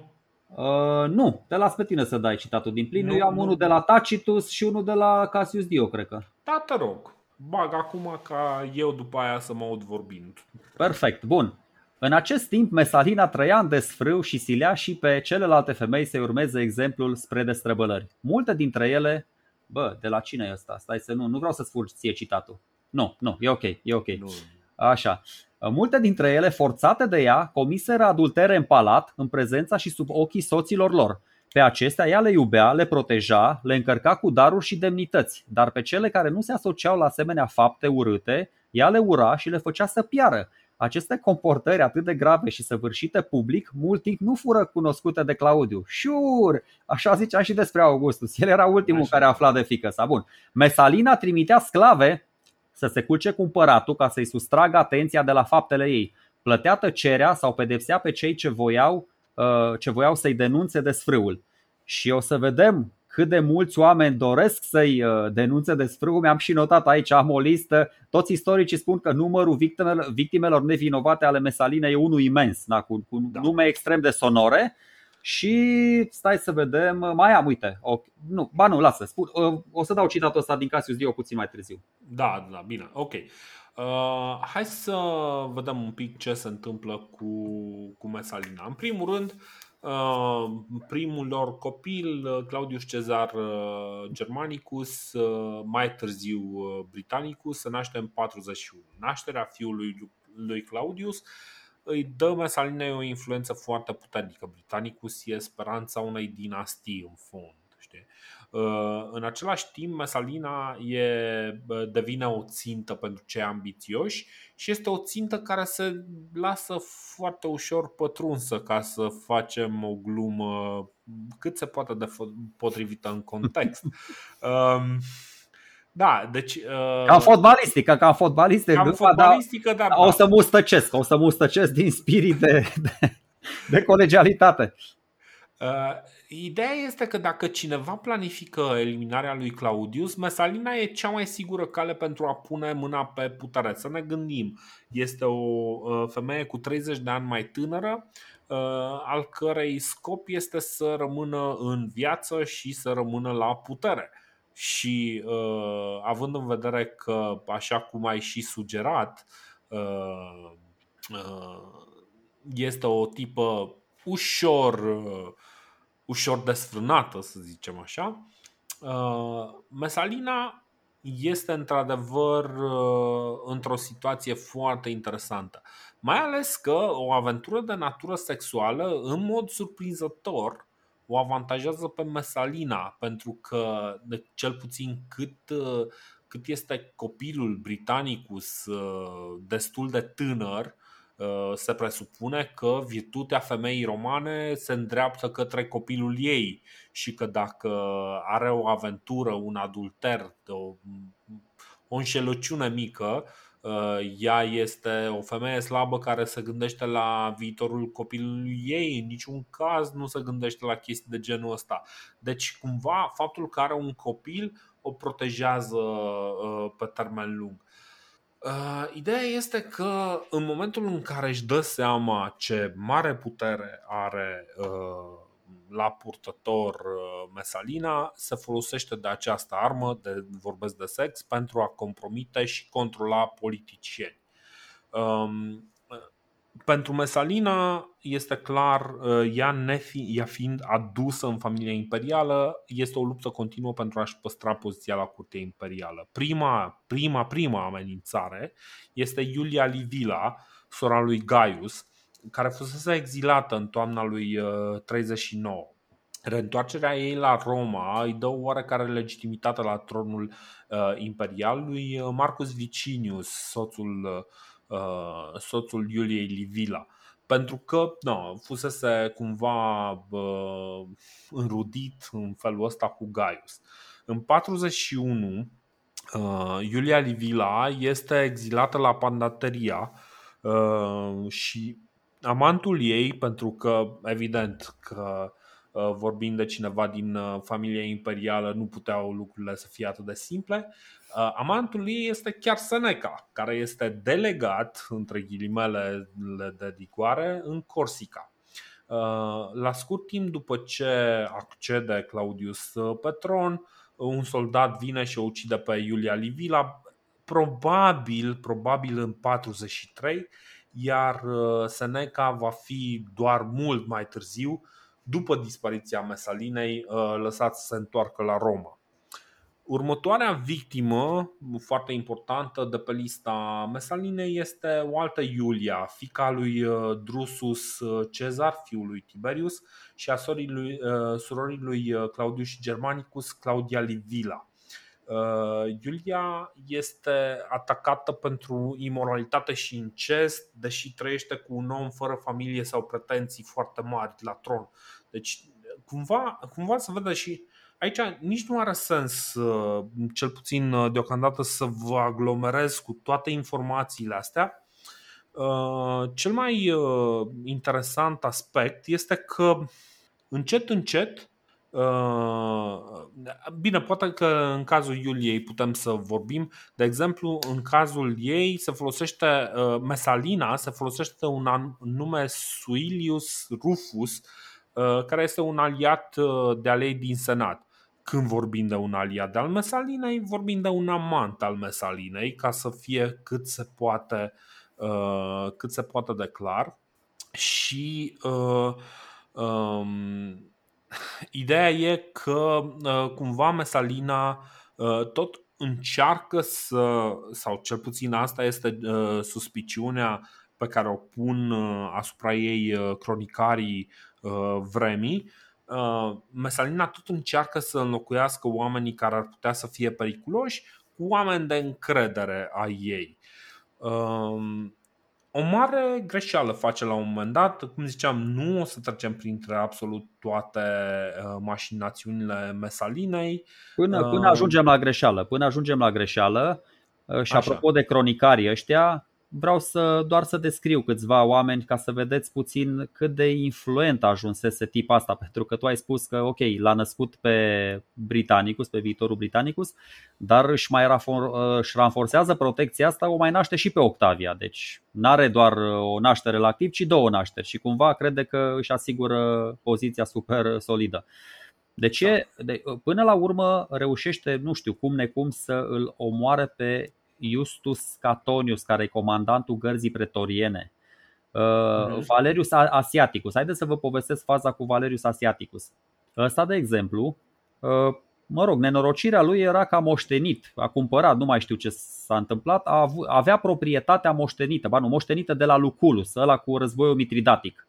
Sunt actualele grădini. Asiaticus, scuze, Asiaticus, dacă vă mai țineți bine minte, este cel care făcea mișto de populație în momentul în care ăștia s-au răsculat că de ce a murit uh, Gaius. Corect, corect. Uh, și cumva poate fi, adică, mă rog, e și cumva acuzat, se presupune că, adică nu e, nu e exclusă nicio uneltire din partea sa. Dar Tacitus prezintă așa povestea. Deci ăsta avea, sunt actualele grădini de pe colina Pincio din Roma, le-am mhm. vizitat, uh-huh. sunt foarte frumoase. Și uh, Mesalina dorea proprietatea asta foarte frumoasă, foarte întinsă, foarte impunătoare, o dorea pentru ea. Așa că îl denunță de complot în fața lui Claudius și Hasiaticus, dându-și seama că e inutil orice apărare, mă rog, se sinucide, da, fără, drept de ap- fără, fără drept la apărare și fără o culpă dovedită. Asta da, spune, da. spune Tacitus. Mai sunt soția, nu știu, lui Marcus Vinicius, fost consul, uh, Anius Vincianus, Camilus Scribonianus, o să vedem și Libertu Polibius, cum nu o să sfârșească foarte bine, Apius Silanus, Vincianus, dar vreau să încă o poveste super faină, că eu sunt cu poveștile, nu vă dau foarte multe detalii mm-hmm. altele. Uh, asta e povestită de Diocasius și zice așa Când liberții și Mesalina voiau să omoare pe cineva, îl înspăimântau pe împărat și astfel obțineau permisiunea să facă tot ce doreau. Da, cu mhm. asemenea metodă a fost ucis Silanus, nobil de seamă și foarte bun prieten al împăratului. Narcisus, și aici ai o pată neagră pe badge-ul lui Narcisus, Narcisus dându-și seama că nu se poate aduce nicio vină lui Silanus, imagină un vis în care ar fi văzut pe Claudius gătuit de către acesta. Venit mhm. de dimineață tremurând la Claudius care era în pat și îi povesti visul. Mesalina reluă povestea și o exageră. Așa muri Silanus, victima unui vis. Deci da. asta e. Și o să vedem, adică vina principală a lui Claudius, dar o las, o las pentru concluzia de final, e e faptul că se încrede în toată mizeria asta, în toate spusele liberților și femeilor, uh, oricât de multe calități ar avea pe partea organizatorică, pe partea administrativă, militară, o să vedem chestiile astea pe partea personală, relațiile lui cu femeile, o să-l tragă în jos până la urmă. Mm-hmm. Cu Asiaticus, într-adevăr, uh, povestea e, e destul de complicată pentru că Asiaticus era uh, unul dintre cei mai bogați uh, romani. El însuși nu era născut în Roma, el era venit din, uh, cum, din uh, Narbo, parcă nu? Parcă din, din Galea Narbonensis, da, nu mai știu exact. Da, de, de pe acolo. Um, ideea este că uh, inițial, de exemplu, deci Mesalina uh, îl convinge pe Claudius undeva în 46 să-l aresteze uh, sub un motiv absurd, pentru că nu menține disciplina soldaților. Uh, și după aceea mai adaugă și faptul că ar fost în adulter cu, uh, cu o altă tipă, Sabina Popea, Uh, Sabina Popea, asta e foarte interesantă pentru că era amant, în realitate era uh, rivala ei la afecțiunile unui actor, rivala Mesalinei la afecțiunea unui uh, actor, uh, Nestor. Și uh, cumva uh, o acuză pe Sabina Popea pentru că se culcă cu acest uh, Uh, Valerius Asiaticus. Foarte complicată treaba. Asta uh, ofticată după ce Mnester uh, cumva o refuză așa, adică na, da, și atunci da, da. scapă și de asta, rezolvă și pe asta. Claudius ezită inițial să-l condamne pe Asiaticus pentru că mm, își dă seama că Senatul ar începe să-și pună mari întrebări în legătură cu, cu treaba asta. Dar ce, ce se întâmplă este că Asiaticus este omorât, nu mai știu exact care sunt circumstanțele, de un de co-consulul lui Claudius din anul 46, Lucius Vitellius. Moartea lui Asiaticus are loc fără tribunal, fără notificarea Senatului și supără foarte tare pe senatori care cumva, chiar dacă nu au, da, da, da, uh, siguranța că Mesalina și Claudius au făcut-o, cumva ei suspectează și arată cu, uh, cu degetul spre, uh, spre Claudius. Uh, lucrurile devin din ce în ce mai uh, complicate, dar Mesalina, uh, cum să spun, deja își creează un cerc de putere suficient de mare încât ajunge, de exemplu, să, să, să omoare diversi doar pentru că o refuză. De exemplu, ăsta e cazul lui Marcus Vinicius, de care povestisem mai devreme sau uh, la un moment dat, și asta mi se pare greșeala fatală a Mesalinei, uh, aranjează și executarea unui uh, Libert Polybius, acel secretar de care vorbeai, secretar de încredere al lui Claudius, de care vorbeai că se ocupa cu treburile științifice și culturale, nu? Știi de ce îl omoară pe Polybius? De ce? Că nu o mai satisfăcea. Păi să fie, să fie cu iertare, dar așa zice Cassius Dio, nu eu. exact. Um, o să detaliem poate aceste aspecte într-un uh, podcast pe care o să-l dedicăm, uh, pe care o să-l ținem uh, numai pentru pentru patron, dar e o altă discuție pe care o să o avem separat. Um, bun. Ce se întâmplă? Uh, în cele Tacitus prezintă căderea Mesalinei pentru că no, e clar că ajunge la un punct unde lucrurile deja deja îi sar, uh, sar împotriva ei. Uh, după ce omoară pe unul din liberți, toți ceilalți liberți încep să fie din ce în ce mai suspicioși față de Mesalina, ceea ce este o lecție foarte interesantă. Bă, dacă te apuci uh, să, să te folosești de niște oameni, ai grijă ca aia să nu se supere foarte tare pe tine. Sau măcar omoare pe toți odată, nu doar Sau pe unul omoare singur. pe toți odată da, și înlocuiește cu oameni de încredere. Uh, Tacitus, cum ziceam, prezintă căderea Mesalinei ca pe un produs al nebuniei.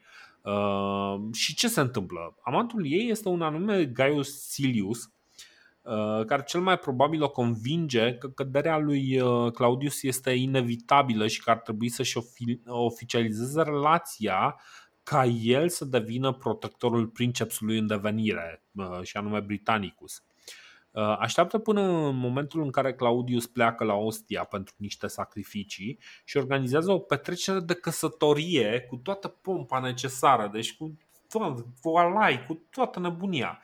Narcisus care uh, se preface că o sprijină pe Mesalina, uh, conspiră pentru a-l informa pe Claudius. Și aici vedem exact cât de. Uh, uh, cât de uh, tare respecta propriile reguli uh, Claudius în poziția lui de princeps. Uh, îi trimite, evident, unui om care va omorâ niște oameni pentru niște simple adultere, pe cine îi trimite? Îi trimite cele două concubine ale lui, de care Tacitus ne spune. Deci, nu numai că Tacitus ne spune că erau favoritele, dar sugerează că mai erau și altele în afară de astea. Astea erau doar favoritele, da? Deci să ne fie foarte clar, ăsta este omul care era Uh, pus acolo să omoare oameni în caz că îi suspecta de adulter. Uh, și uh, le trimită pe favoritele lui Claudius în audiență la Ostia. Claudius se întoarce și aparent nu-i vine să creadă ce, ce vede. Uh, îi prinde, Gaius Silius este executat relativ sumar, nu neagă nimic din acuzații, le acceptă, pf, moare. Mesalina uh, fuge în grădinile lui Luculus, alea pe care le furase de la, uh, de la Valerius Asiaticus și care i-au adus uh, sfârșitul. Uh, și acolo îi se dă opțiunea onorabilă de a-și lua singură viața. Neavând curaj să, să o facă, unul din gărți o, o străpunge cu sabia. Uh, Claudius nu reacționează, ci doar cere o cupă de vin. E ceva de genul ăsta, așa foarte... Pff, nu s-a întâmplat nimic, a murit asta. Uh, și uh, după moartea, după moartea uh, Mesalinei, uh, Senatul ordonă o damnație o memorie și Mesalina este eliminată nu cu foarte mult succes pentru că ne ajung niște boosturi, niște uh, statui, uh, e eliminată din toate locurile publice sau private și toate statuile ei sunt date jos. Uh, Mesalina este un personaj, cum ziceam, uh, foarte, foarte complicat pentru că uh, e, e practic uh, femeia, uh, femeia coruptă până în măduva oaselor. Uh, este strânge atât de multe uh, atât de multe superlative din punctul ăsta de vedere, încât nu putem să nu ne închipuim că lucrurile sunt cel puțin ușor exagerate. Pliniu, care Pliniu până la urmă scrie o istorie naturală, în niciun caz nu scrie o istorie uh, a Imperiului Roman, în momentul în care vorbește despre obiceiurile de împerecheare ale animalelor, simte nevoia să povestească despre Mesalina. Și spune următoarele lucruri. Zice, Mesalina, soția lui Claudius Cezar, gândindu-se că ar fi o ispravă demnă de o împărăteasă, a selectat pentru a decide asupra întrebării una din cele mai depravate femei care lucra ca prostituată. Și împărăteasa a întrecut-o după ce a întreținut relații sexuale în continuu, noapte și zi, cu 25 de persoane. Uh, deci, uh, da, uh, Dușmanul, dușmanul binelui este mai, mai binele, Dorină. Uite ce da, zice exact. și Cassius Dio. Mesalina, pentru care nu era suficient faptul că era adulteră, curtezană și prostituată la palat și prostituând și alte femei nobile, dorea și mai mult. Deci asta e, nu-i ajungea uh-huh. ce avea, dorea din ce în ce mai mult. 1, exact. 2, 3, 5, 10, 25 și până la urmă, uh, uite, stai să vezi care e reacția lui Claudius până la urmă. Chiar dacă exact. el are un moment de luciditate, îl, trimit, îl trimite pe Narcisus și îi oferă puteri să rezolve problema, zice, bă, e clar că asta și-a bătut joc de mine, oricum ar fi fost, trebuie să scap de ea, el totuși firea lui așa cumva organică e, e, e molcomă, e iertătoare, mm. e destul de blajină. Uite ce spune Suetonius despre el. Așa, un bărbat recunoscut prin, apropo de episodul ăsta, un bărbat recunoscut prin uitucenia și lipsa lui de judecată, sau ca să spun pe grecește, ă, recunoscut prin ramolismul și tâmpenia sa. Deci săracul Suetoniu să-l face terci, adică zice, bă, ăsta e retardat, n-are Toată lumea știa, toată lumea numai ăsta. Și chiar și atunci când uh, i-au, au venit alea și au pus în fața ochilor, bă, uite ce s-a întâmplat, avem dovezi, avem nu știu ce, uite, te duci acasă la tipul ăsta, la Silius, găsești acolo toată mob, jumătate din mobilierul din palatul tău care, pe care l-a făcut cadou nevastă ta lui Silius, ăsta nu înțelegea ce se întâmplă, nu reușea să facă săracul conexiunile logice, știi? Și ăștia i-au zis, bă, bine, ești, ești în bel, na, asta e, du-te la, e ok, na. Bun. Uh, acum uh, să vedem de unde am pornit și anume vorbind de acea persoană pe, despre care Juvenal, poetul, spunea că lucra clandestin noaptea într-un bordel sub numele de Lupoica și uh, pe care tot Juvenal o, uh, o numea Meretrix Augusta, adică uh, curva imperială, sau uh, curva augustă. Apropo, uh, nu a făcut-o, cred că a suferit un pic, asta a afectat-o un pic pe, pe Mesalina, zic și eu. Claudius a refuzat tot timpul să o facă Augusta, n-a, n-a făcut-o ca pe bunica lui. E, nu contează, a făcut-o Juvenal. Exact, exact. și bine, el, el aici fiind poet. Bine, e satiric, artist, Juvenal e satiric, am înțeles. Satiric, da, Juvenal, Juvenal de fapt face o asociere cu Mesalina, între Mesalina și Cleopatra. Cleopatra care la fel are parte de o campanie super, super negativă, însă ea este cumva ajutată de de posteritate. Uh, pe Cleopatra, uh, poetul Propertius o numea Meretrix Regina, uh, practic regina curvă. Da, bun, ok. Deci, din punctul ăsta, nu se poate ajunge mai rău. Adică, nu mai rău decât Mesalina n-ar putea să să reușească Claudius. Ei, și nu. totuși Claudius Ei, încear, reușește. Adică, hai să vedem. În primul rând, în momentul în care uh, dispare Mesalina din, uh, din ecuație, apar, evident, natural, uh, niște candidate pentru rol de împărăteasă.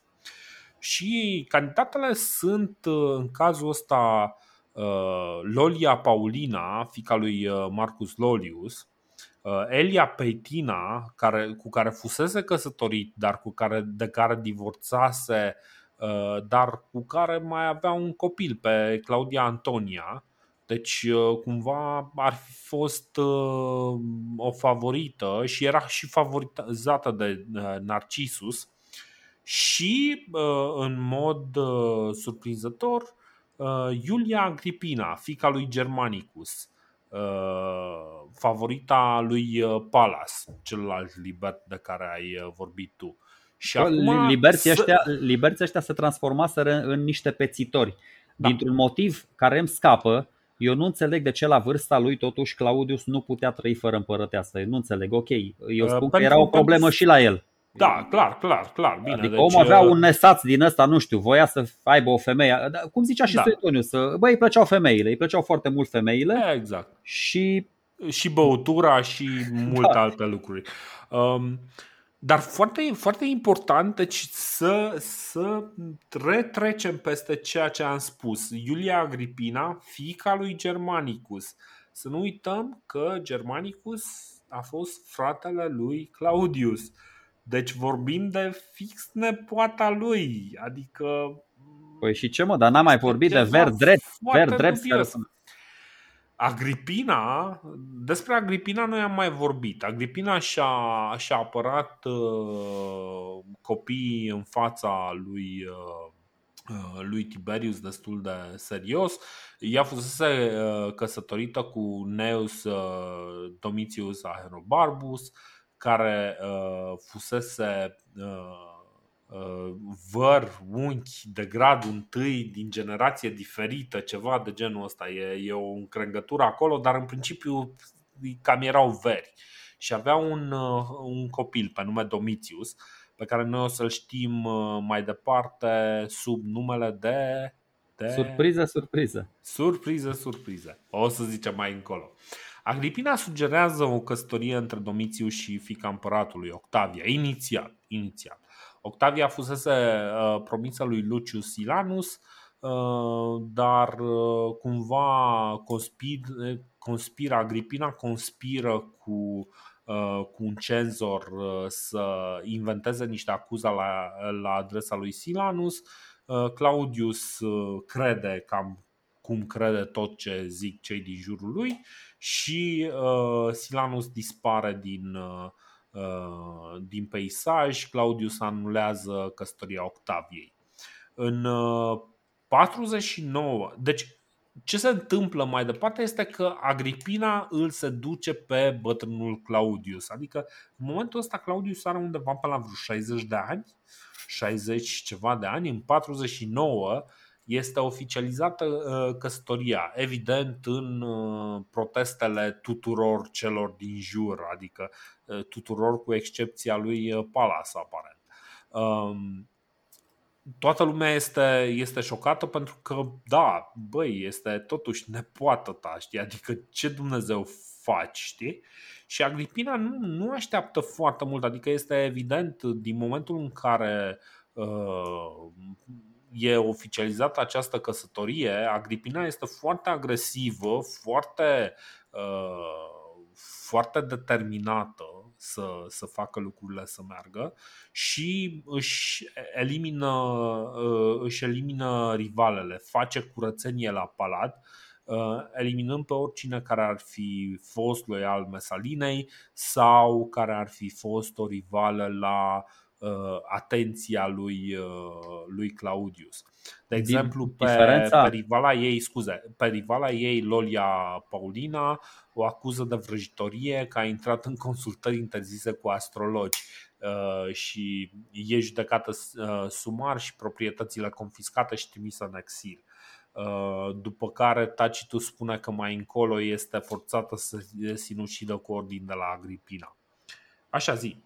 Diferența dintre Mesalina și Agripina, cea tânără, să nu o confundăm cu mama ei, dar Agripina, soția lui Germanicus, este cam ca diferența dintre Cleopatra pe vremea lui Cezar, da? că și Mesalina, uh, ea poate avea flair la bărbați, dar nu avea înțelepciune, n-avea, nu, știa, nu știa când să se oprească.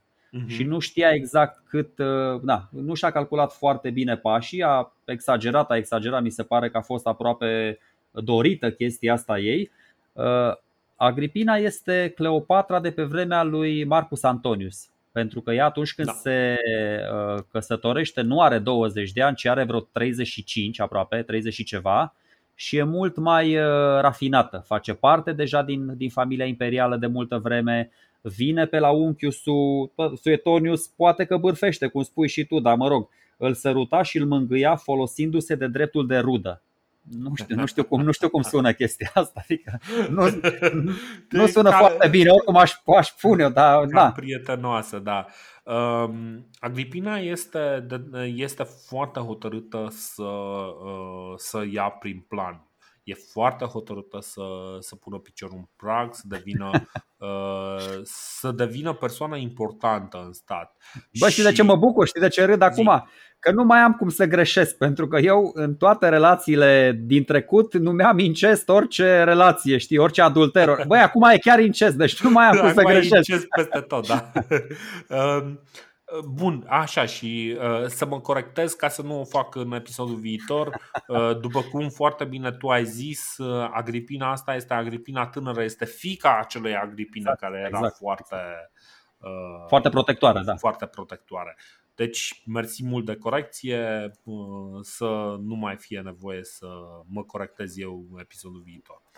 Uh, ideea este că Agripina uh, este orientată pe politic. Ea poate că preia, îl preia pe bătrânul Claudius ca și soț, însă este clar că preia mai mult o, preia controlul complet asupra lui Claudius într-o măsură mai mare sau uh, mai mică. Diocasiu spune că de îndată ce Agripina a venit să locuiască la palat, a câștigat controlul complet asupra lui Claudius și Claudius nu mai este capabil să ia nicio decizie, să, uh, să facă nimic fără, fără Agripina și uh, se vede diferența. De exemplu, în 49, când asistă la o paradă a captivilor, regele celtic Caratacus, uh, de care vorbeai tu la început, se apleacă în fața ei cu aceeași umilință ca în fața lui Claudius. În 50 o să primească ceea ce n-a primit uh, Mesalina, și nu, nu ne referim la ceva relații uh, din partea senatorilor sau așa, ci primește titlul de Augusta Uh, și ca Augusta devine rapid consilier de încredere pentru Claudius, uh, practic pe același palier cu oameni ca Narcisus, ca, uh, ca Palas și, și ceilalți de care, de care am vorbit până acum. Și ca dovadă că Uh, exercită influență considerabilă peste deciziile împăratului. De exemplu, Claudius înființează Colonia, uh, care e, numele ei este Colonia Claudia Ara Agripinensis uh, sau Agripinensium, pentru că Agripina se născuse undeva în zona respectivă și este singura colonie înființată de romani care este numită după o femeie Uh, tot Agripina primește un, o carpentu. Este actualul, actualul oraș Köln sau Colonie, da, că după asta Colonie. vine ca să știți unde da. e. Da. Uh, primește o, o, o carpentum, o trăsură care să o protejeze de privirile altora, care era rezervată de obicei preoților sau uh, vestalelor. Deci persoanelor care trebuiau protejate cu maximă atenție. Agripina însă are un, un e, e practic în, în pericol din cauza lui Britannicus. Pentru că Britannicus este de, de facto urmașul lui, lui Claudius și uh, Agripina încearcă să-l controleze cât, cât de tare poate pe Britannicus. De exemplu, în 51 ordonă execuția lui Sos, Sosibius, care este tutori, uh, tutorele lui uh, Britannicus. Uh, pentru simplu motiv că a confruntat-o și că era supărat pe faptul că Ehm, și acum este ceea ce se întâmplă. Domitius, fiul Agripinei, este adoptat de Claudius în anul 49, imediat după căsătorie și, și în momentul în care împlinește 16 ani în 53, este căsătorit cu Claudia Octavia, fica lui uh, Claudius. Adică, nu o da. să stau să-mi, să-mi imaginez cam care este gradul acestui incest, Însă vom cam, observa... Cam, cel care, cam gradul de incest între Iulia Maior și Tiberius, Dorine. Cam, da, cam exact, exact. În, deci o să observăm că, ok, în 53 uh, Claudius uh, uh, cumva sub auspiciile lui Claudius ăsta Domitius devine bărbat, nu?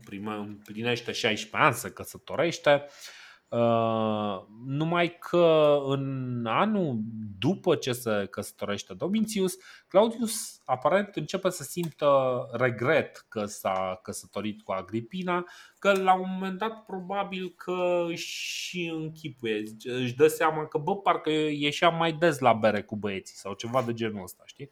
Ce bă, parcă nu mi nu-mi place mariajul ăsta.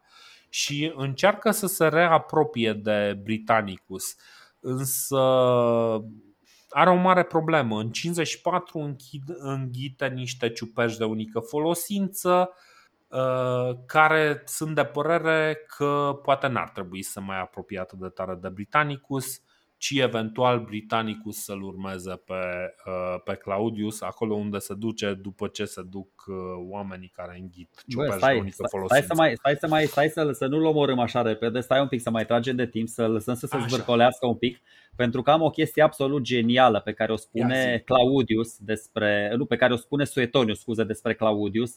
Apare, n-are legătură, dar vreau să fac eu o legătură super hazlie și sper să-mi și iasă. Sigur. Deci el zice așa, uh, abrogă un articol din legea Papia adăugată de Tiberius. Uh, legea aia Papia este continuarea legii Iulia, aia cu celibatul, cu uh, divorțurile și așa, aia cu încurajarea natalității. Deci uh-huh. Claudius abrogă un articol din legea Papia adăugat de Tiberius care spunea că sexagenarii nu pot să procreeze. Deci, deci vorbesc foarte serios. Și acum îți dai seama, dacă s-a abrogat articolul, sigur vor putea procrea. Adică, nu da, mă gândesc că acum Claudius bătea la poarta sexagenarismului Bă, și poate de aia nu voia să fie în afara legii, adică, da, nu știu, de aia și-a luat repede o nevastă, a zis să rezolve problema, adică, nu știu, era ilegal dacă procreai, nu știu, mi, mi, s-a părut super tare faza, m-a amuzat și de aia am zis să, Adică dacă lăsai o gagică însărcinată după 60 de ani, te băga Tiberius la pușcărie, mă rog, Suetoniu se plin de anecdotă din astea. Apropo, și să ne întoarcem acum la moartea lui, uh, lui Claudius. El își dă până la urmă seama, stă așa, mă rog, mai vorbește cu Narcisus, mai vorbește cu unul cu altul și își dă seama că tabăra mai, mai onestă și mai de nădejde ar fi cea cu Britanicul și cu Narcisus, nu cea cu mhm. Nero și cu Agripina, că acum putem să-i spunem și numele. Tipul ăsta a ajuns la 16 ani, Ahenobarbusul, da? din, Ahenoha, din Ahenobarbus, din, dintr-un Ahenobarbus, bă, familie pe care eu o stimam până acum și mi se pare în continuare cea mai uh, cumva reprezentativă pentru romani. Dintr-un Ahenobarbus și o Agripină iese, iese un Nero, dar uh, cumva pentru că mai e foarte puțin până când fiul său uh, natural va fi major, se decide așa să, să-i scoată încet încet din favoruri pe, pe fiul adoptat și pe, și pe Agripina. Dar așa cum zici tu, până să-și pună el planul în aplicare, că omul era mai mol, cum așa, mai așezat, mai ardelean, se trezește cu niște ciupercuțe otrăvite în mâncare care îi vor fi fatale. Mă rog, iar nu stăm po- Și uh, vreau să spun altceva, tot așa ca principiu. Deci gândiți-vă cât de, cât de circulară istoria.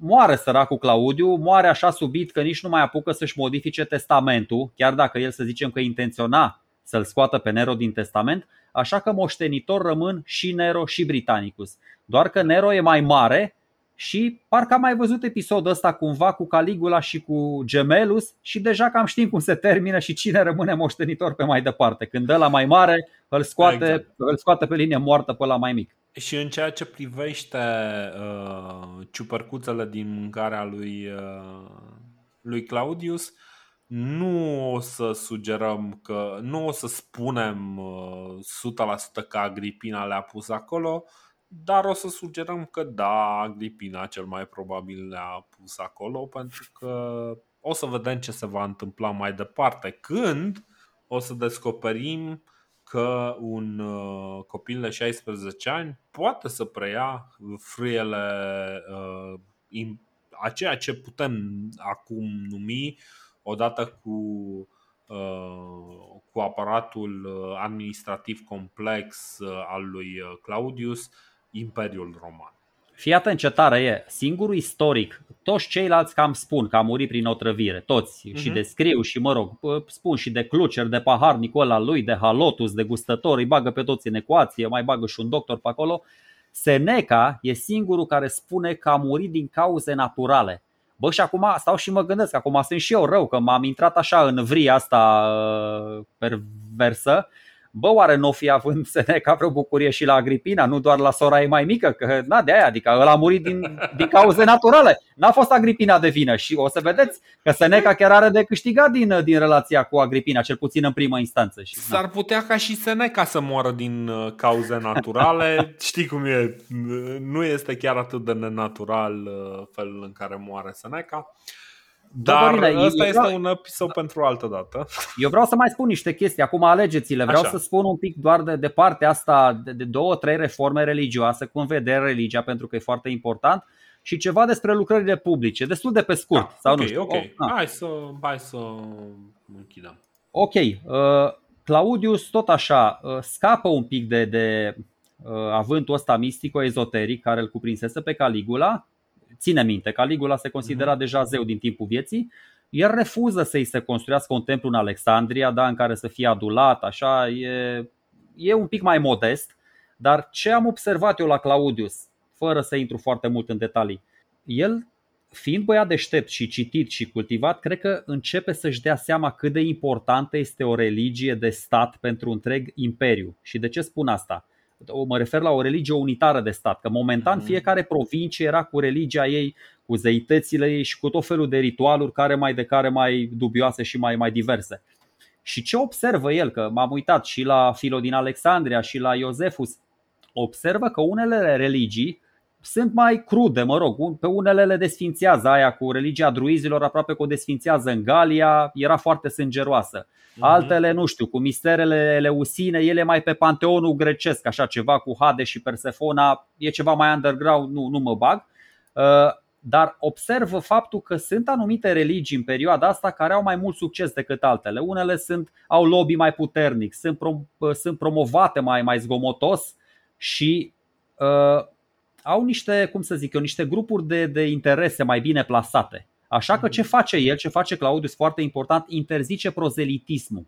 Și chestia asta, spun istoricii, care avea legătură și cu o nouă religie care s-a născut și care începe să se consolideze în Iudeea, dar se și răspândește foarte repede în celelalte provincii uh, romane. Și din nou, fără să intru uh, prea mult în detalii, doar un citat vreau să vă mai dau și termin cu partea religioasă.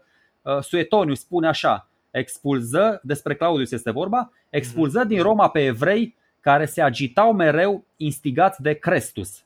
Iar acest Crestus, după unele opinii, ar fi chiar uh, Domnul nostru Isus Hristos, pentru care eu am toată, toată smerenia, toată considerația, toată stima și respectul, în ciuda anumitor glume mai idiote pe care le facem și sunt interpretate greșit. Atâta voiam să spun. Deci mhm. Claudius, evreii, uh, Suetonius, Crestus și o să vedem ce se întâmplă, cum se raportează el la religiile astea și la conflictele din ce în ce mai dese din Alexandria, de exemplu, între greci și evrei.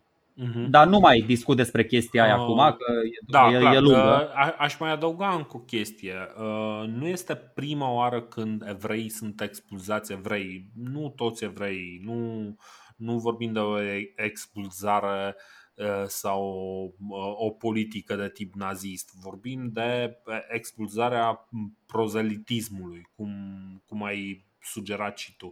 Uh, nu este prima oară când se întâmplă lucrul ăsta Uh, și Tiberius a avut uh, corect, corect. O, o inițiativă similară, dar această expulzare este cea care îl ține pe Petru departe de Roma și uh, este motivul pentru care ajunge să predice, nu mai știu, prin Galatea sau nu mai știu pe unde. nu, în Corint, în Corint.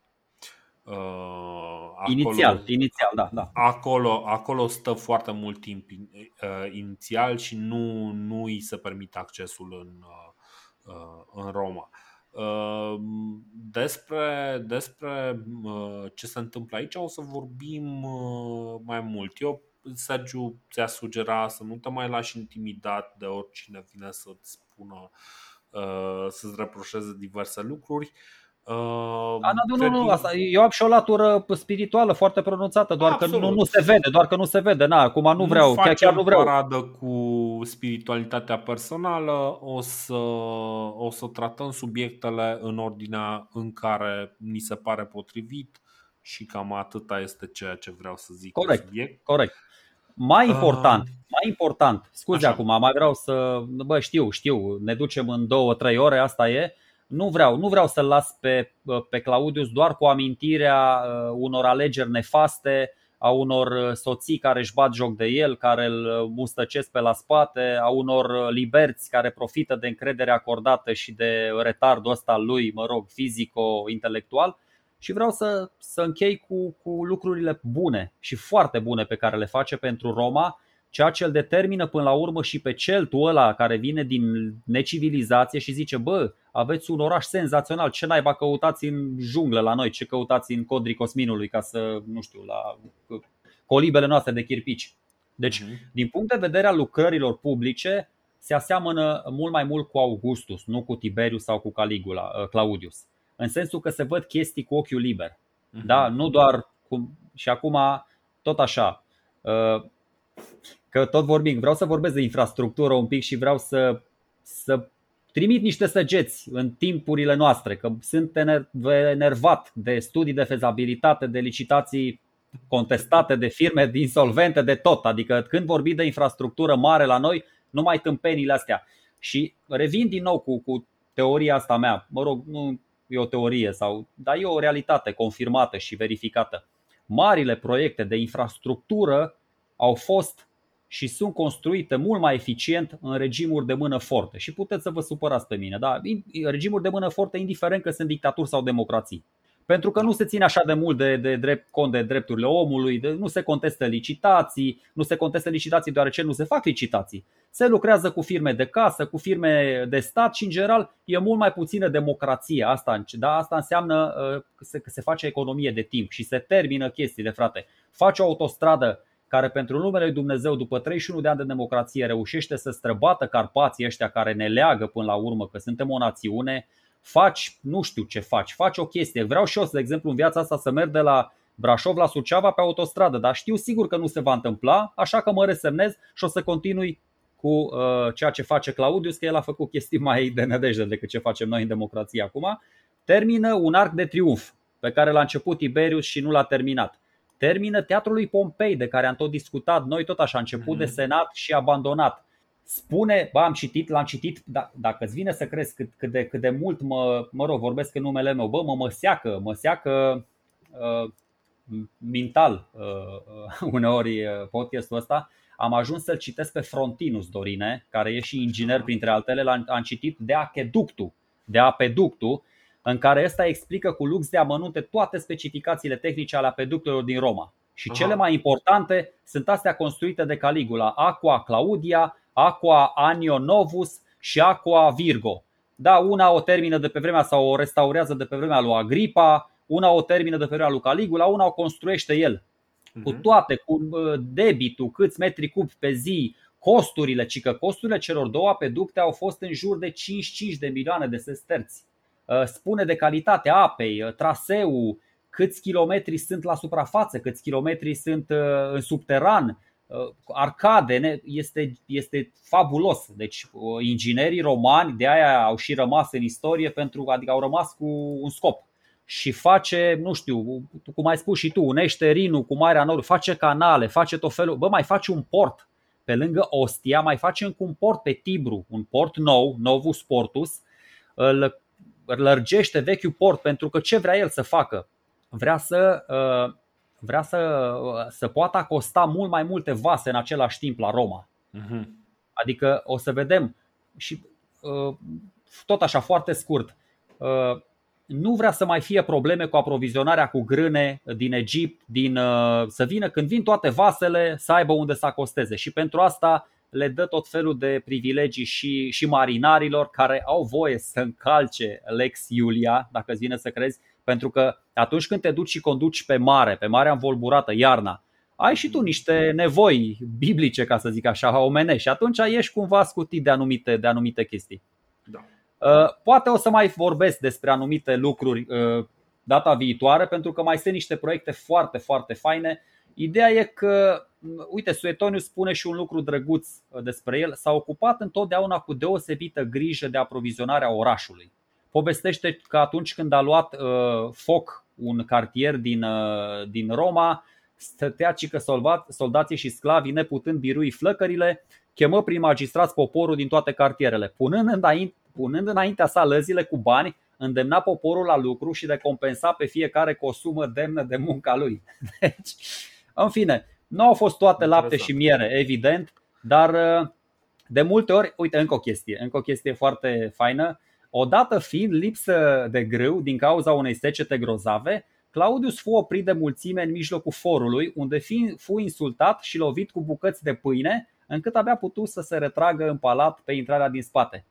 Și acum stau și mă gândesc logic. Deci e lipsă de grâu, dar oamenii aruncă cu pâine, știi? Și după aia bănesc că se plângeau la el că le e foame și de ce nu le aduce Claudiu niște grâne ca să-și facă pâine din ele. În fine, adică plebea, plebea tot timpul, știi, are logica ei așa foarte, foarte Faza tare. n-am să zic Deci sunt, sunt multe chestii. Cum e cu asanarea lacului Fucinus, dacă apucați să citiți, asta, asta e un fiasco total, e unul dintre cele mai tari fiascouri din, din uh, istoria antică, cu un lac care inundă pe toți, e, după ce se lucrează 11 ani cu 30.000 de oameni, majoritatea sclavi la el. Deci ce uh-huh. se mhm. întâmplă? Noi, ok, noi cumva nedrept ne-am, uh, ne-am focusat pe partea asta pentru că e un pic mai, uh, mai uh, appealing. E un da, produce, atrage să zic așa, e un pic mai interesantă. Chestiile astea pot fi un pic mai plictisitoare, relațiile lui cu senatorii, partea juridică, partea administrativă, iar pe partea juridică face multe chestii. Dar v-am spus, nu mai insistăm pentru că mai ține, cred că încă trei ore putem să mai vorbim despre Claudius.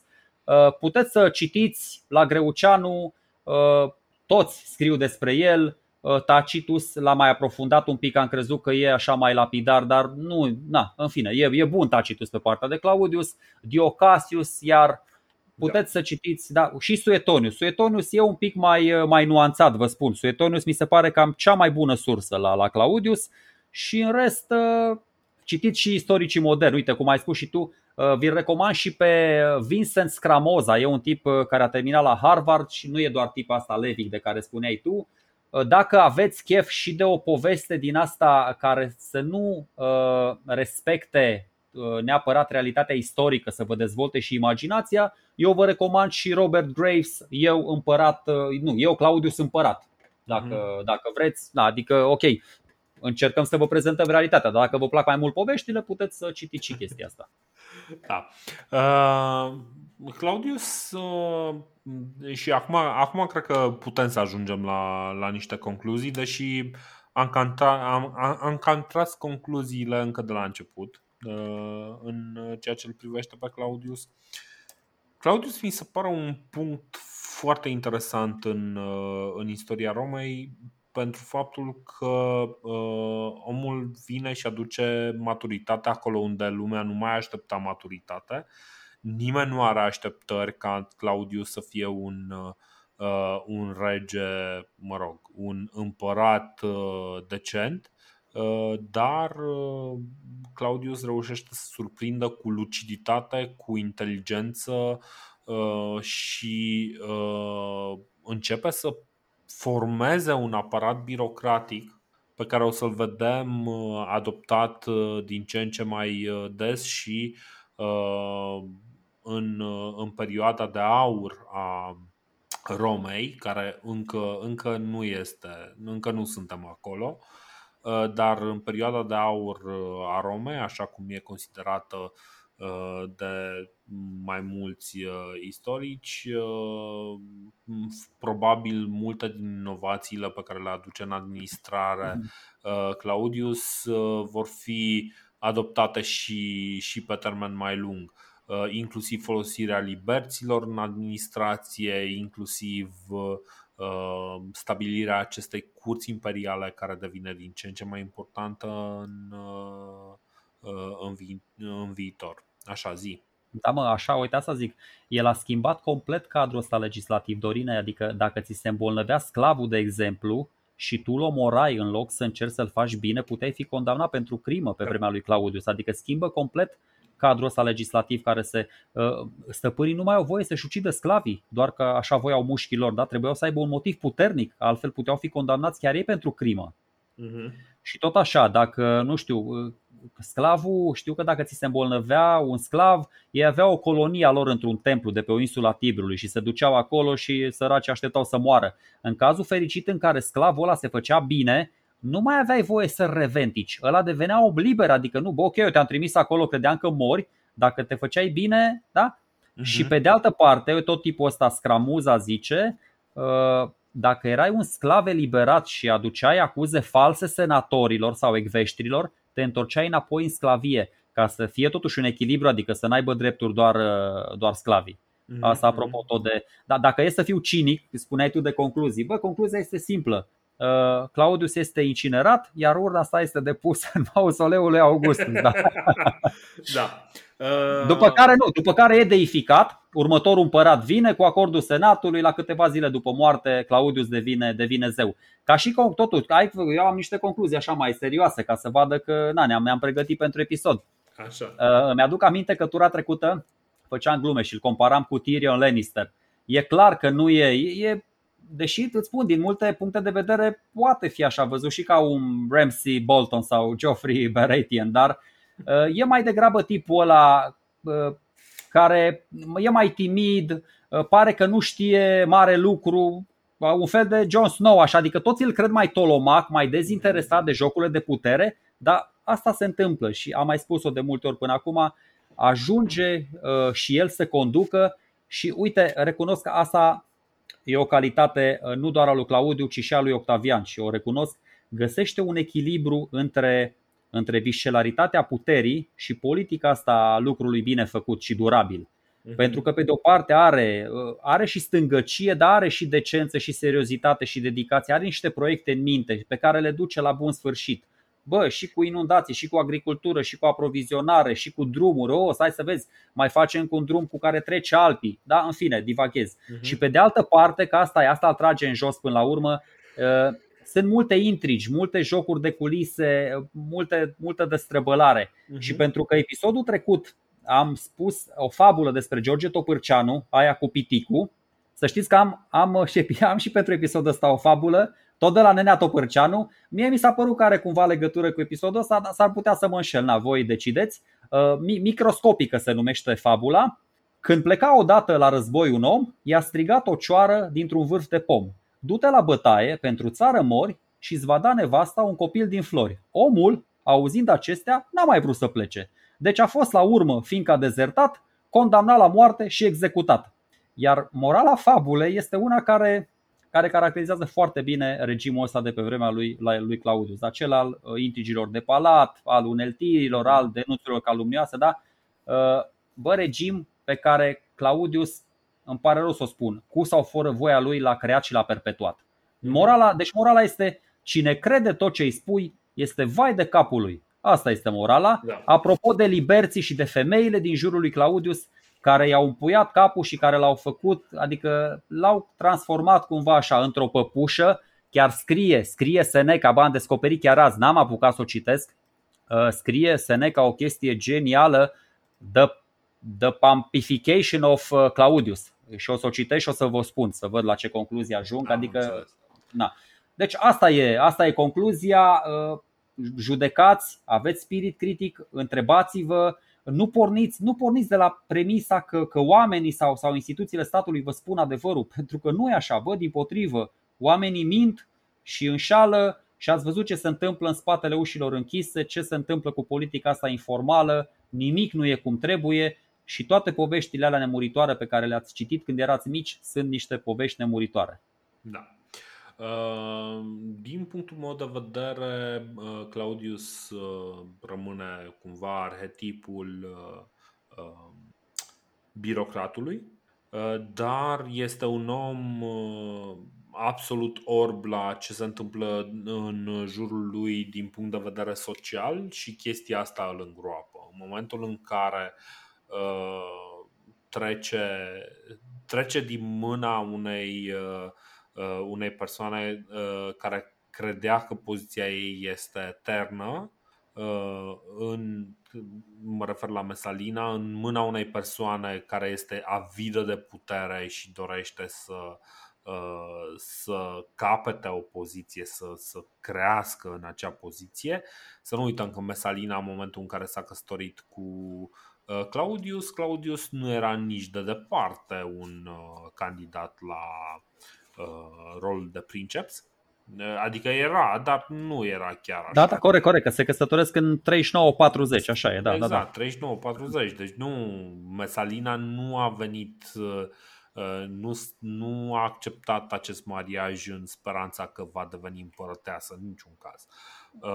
Da, Dorine, dar din nou... Agripina însă este, este acolo și uh, Uh, poate că noi acum ne uităm în mod greșit la istorie și poate că ar trebui să vorbim din 49 uh, nu neapărat de Claudius, ci de împărăteasa Agripina.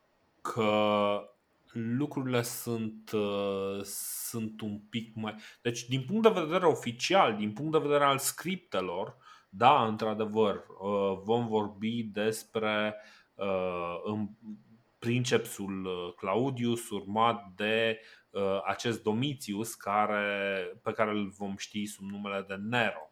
Însă, de facto, Agripina preia frâiele din, 4, din anul 49 și lucrurile sunt cât se poate de vizibile din punctul ăsta de vedere. Păi să știi că în ultimii 3-4 ani nici nu prea mai face nimic în afară, da. adică nu mai se duce totul din inerție. Dar apropo de ce spuneai tu de Mesalina, care la 20 de ani când s-a căsătorit cu ăsta, când era un eica nimeni pe acolo prin palat și nu știa. Cel da, ok, ok. Uh, deci nu știa sau mă rog, s-a căsătorit așa pentru că i-a impus familia și așa mai, așa mai departe. Uh, bă, ce face totuși puterea din om? Adică dacă și pe liberții aia care săraci, bă, erau sclavi, nu, nici, nici măcar nu erau oameni aia. Uh-huh. Vezi? Le dai putere, le dai responsabilitate și, deși au puteri de regi, cum spune Tacitus, se comportă ca niște sclavi sau, mă rog, au o atitudine de, de sclavi. Deci, încă o dată spun, bă, fiți atenți la, cum mai, n-aș vrea acum să jignesc pe nimeni, dar e o chestie, un proverb românesc, cu ce știe țiganul, ce șofranul. Adică îl pui pe ăla obișnuit cu anumite chestii, îl pui în vârful piramidei, normal că o să ți le facă toate terci. Nu, eu, uneori, eu uneori prea multă putere. Asta cu țăranul, nu cu țiganul. E și cu, bun, e și cu țăran. Ok, o punem cu țăranul, da. Presupune că eu, eu știam așa cum, cum, cum am spus-o. Dar, da, n-am taken. Deci, încă o dată, fiți atenți un pic oamenii care vin dintr-un mediu și li se dă foarte multă putere într-un timp foarte scurt o să vedeți că se întâmplă chestii sau sunt foarte tineri și nu știu să o gestioneze și o să vedem chestia asta, pattern ăsta exact la următorul împărat care are cât? 16 anișori, nu? 16 ani. Uh, pattern este un șablon. Bun.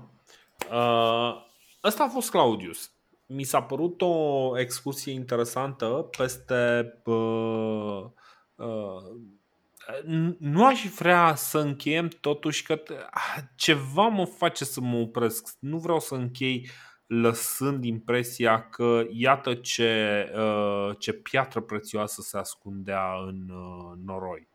Să nu uităm că pe lângă toate aceste calități pe care le-am enumerat ale lui Claudius, Claudius este în continuare acel uh, individ uh, de care am vorbit în episodul trecut, și anume un bețiv și un curvar uh, și un individ care nu prea nu prea nu prea se nu foarte stoic, să zicem așa.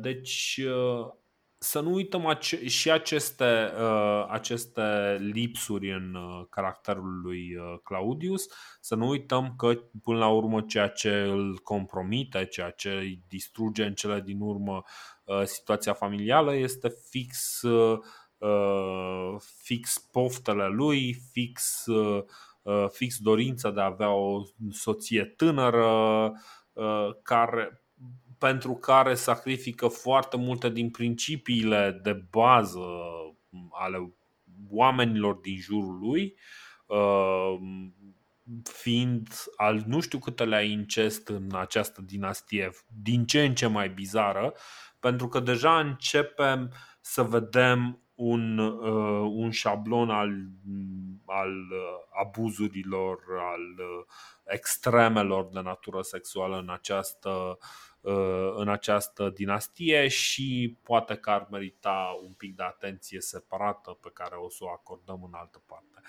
Bă, eu, cred, eu cred că uh, logic era ceva rupt în, în mintea lui Claudiu, pentru că nu se justifică. El putea să aibă orice femeie. Da. Era principe, putea să aibă orice femeie, cu căsătorie sau fără căsătorie și putea să aleagă o mie de femei de prostituate de prin Roma, de pe acolo, care nu i-ar fi cerut nimic, nu i-ar fi condiționat absolut nimic, nu îl puneau să le adopte copilul, adică mi se pare că a luat cele mai proaste decizii posibile. Mi se pare că, adică, nu știu dacă, dacă e, păi- e, și o, e și o vorbă în. în Sergiu, Sergiu, Sergiu, nu uita cuvintele înțelepților pe care îi cunoaștem. Ochii văd, inima cere. Da, asta este. Ce să-i facem? Da, Dorine, și nouă, și nouă ne cere inima, dar nu faci greșeli din astea uh, irreversibile. Claudius a făcut cel puțin două greșeli. Bă, nu știu, na, în fine, eu așa văd lucrurile. Mi se pare că nu. Da, dar cum spui și tu, dacă ar fi dat dovadă de puțin stoicist, de puțină reținere, ok, bă, ok, i-au plăcut femeile, felicitări, nu e nicio problemă, nu, nu-l condamnă nimeni pentru asta, dar puțin mai multă reținere și, mă rog, puțin mai mult apel la rațiune, că el, el ți-a spus, toată chesti, toate, toate, uh, tot tăvălugul ăsta, nici nu știu cum să toată destrăbălarea asta de la palat, toate chestiile care se întâmplau la palat, îmi vine greu să cred că nu le cunoștea. Ori înseamnă că și-a ales oamenii atât de prost încât toți l-au mințit în fiecare zi, în fiecare, cum zicea, nu știu, că ce președinte american, că poți să-i minți pe toți odată sau așa, dar nu pe toți tot timpul, ori pur și simplu era bătut în cap. Aia parcă o zicea Twain și nu, nu doar tu a, a zis-o. Ok, ok. Uh, da. Băi, știi, știi ce se întâmplă? Mm, se întâmplă o chestie bizară cu Claudius. Adică uh, putem să ne uităm la el și ca pe un individ manipulat de, uh, de liberți. Poate că adevărata putere, adevăratul princeps în uh, perioada Mesalinei este Narcisus și nu Uh, sau uh, care era cel omorât? Polibius. Polibius, da. Uh, nu, uh, nu Claudius. Uh, Claudius poate că este fix, uh, poate chiar este un individ cu dificultăți mentale care are mare problemă să, să se controleze pe el însuși, ce să mai controleze un întreg, uh, un întreg uh, uh, imperiu și că real cabinetul de secretari uh, liberți este cel care conduce uh, treburile și poate că Mesalina este chiar victima, dacă nu chiar autoarea unui conflict cu acest, această putere de facto.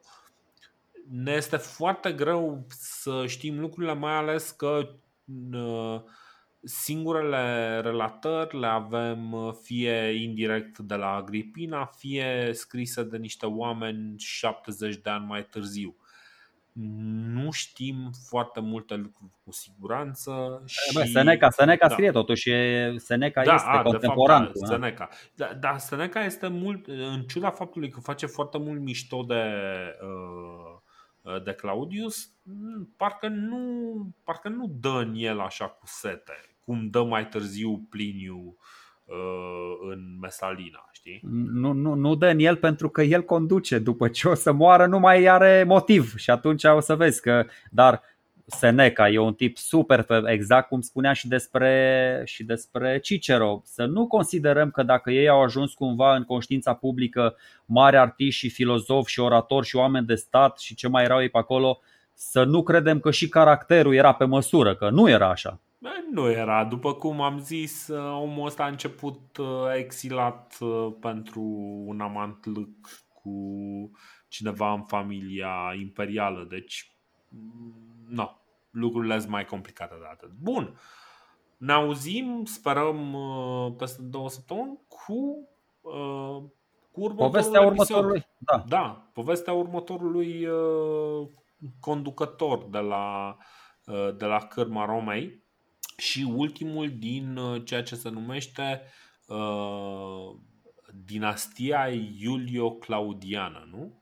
Exact. Bă, mă bucur foarte mult că am povestit episodul în care Claudius îi ajuta pe cetățeni să stingă incendiul izbucnit în Roma. Mă bucur foarte mult pentru că pe viitor vom povesti tot astfel de, de exact. episoade. Și, uh, ca, să, ca să vă dați seama că Sergiu nu a citit înainte, Uh, ascultați cu atenție ce v-a spus acum pentru că veți vedea o mică diferență între ce ah, clar. acum da, și da. ce va afirma uh, în episodul viitor legat de incendiu și Nero și toate chestiile. Da, cred că mie îmi plac eratele și de aia le fac, exact, le fac, exact. le fac în adins.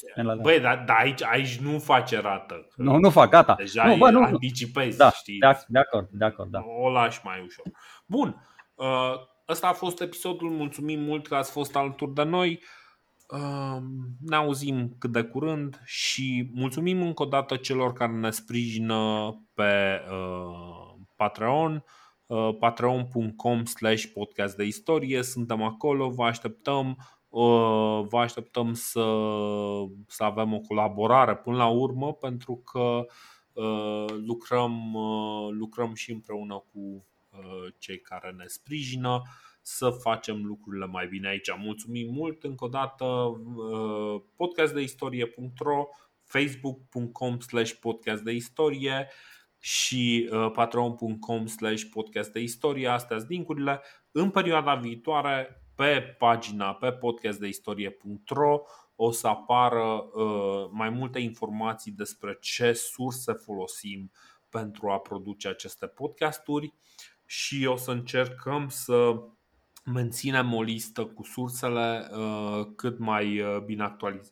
Dorine, eu spun că dacă ne ascultă cu atenție, nici nu trebuie să mai scriem Sigur, sursele, da? pentru că noi, noi să, le spunem. Hai să fie scrise. Noi că... le verbalizăm. Noi le... Da, da. ok, ok.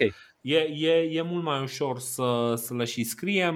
În principiu, noi le mai și uh, anunțăm, dar uh, e bine când avem, de exemplu, sugestii de lectură să le punem acolo pentru că, de ce nu, uh, sunt, uh, pot fi utile și pentru cineva care nu stă cu carnetul de notițe lângă el să asculte podcastul. Bun, mulțumim încă o dată că aveți răbdare cu noi uh, și ne auzim cât de curând să vorbim despre Domitius, fiul Agripinei, pe care îl vom cunoaște mai bine sub numele de Nero! Ciao! La revedere!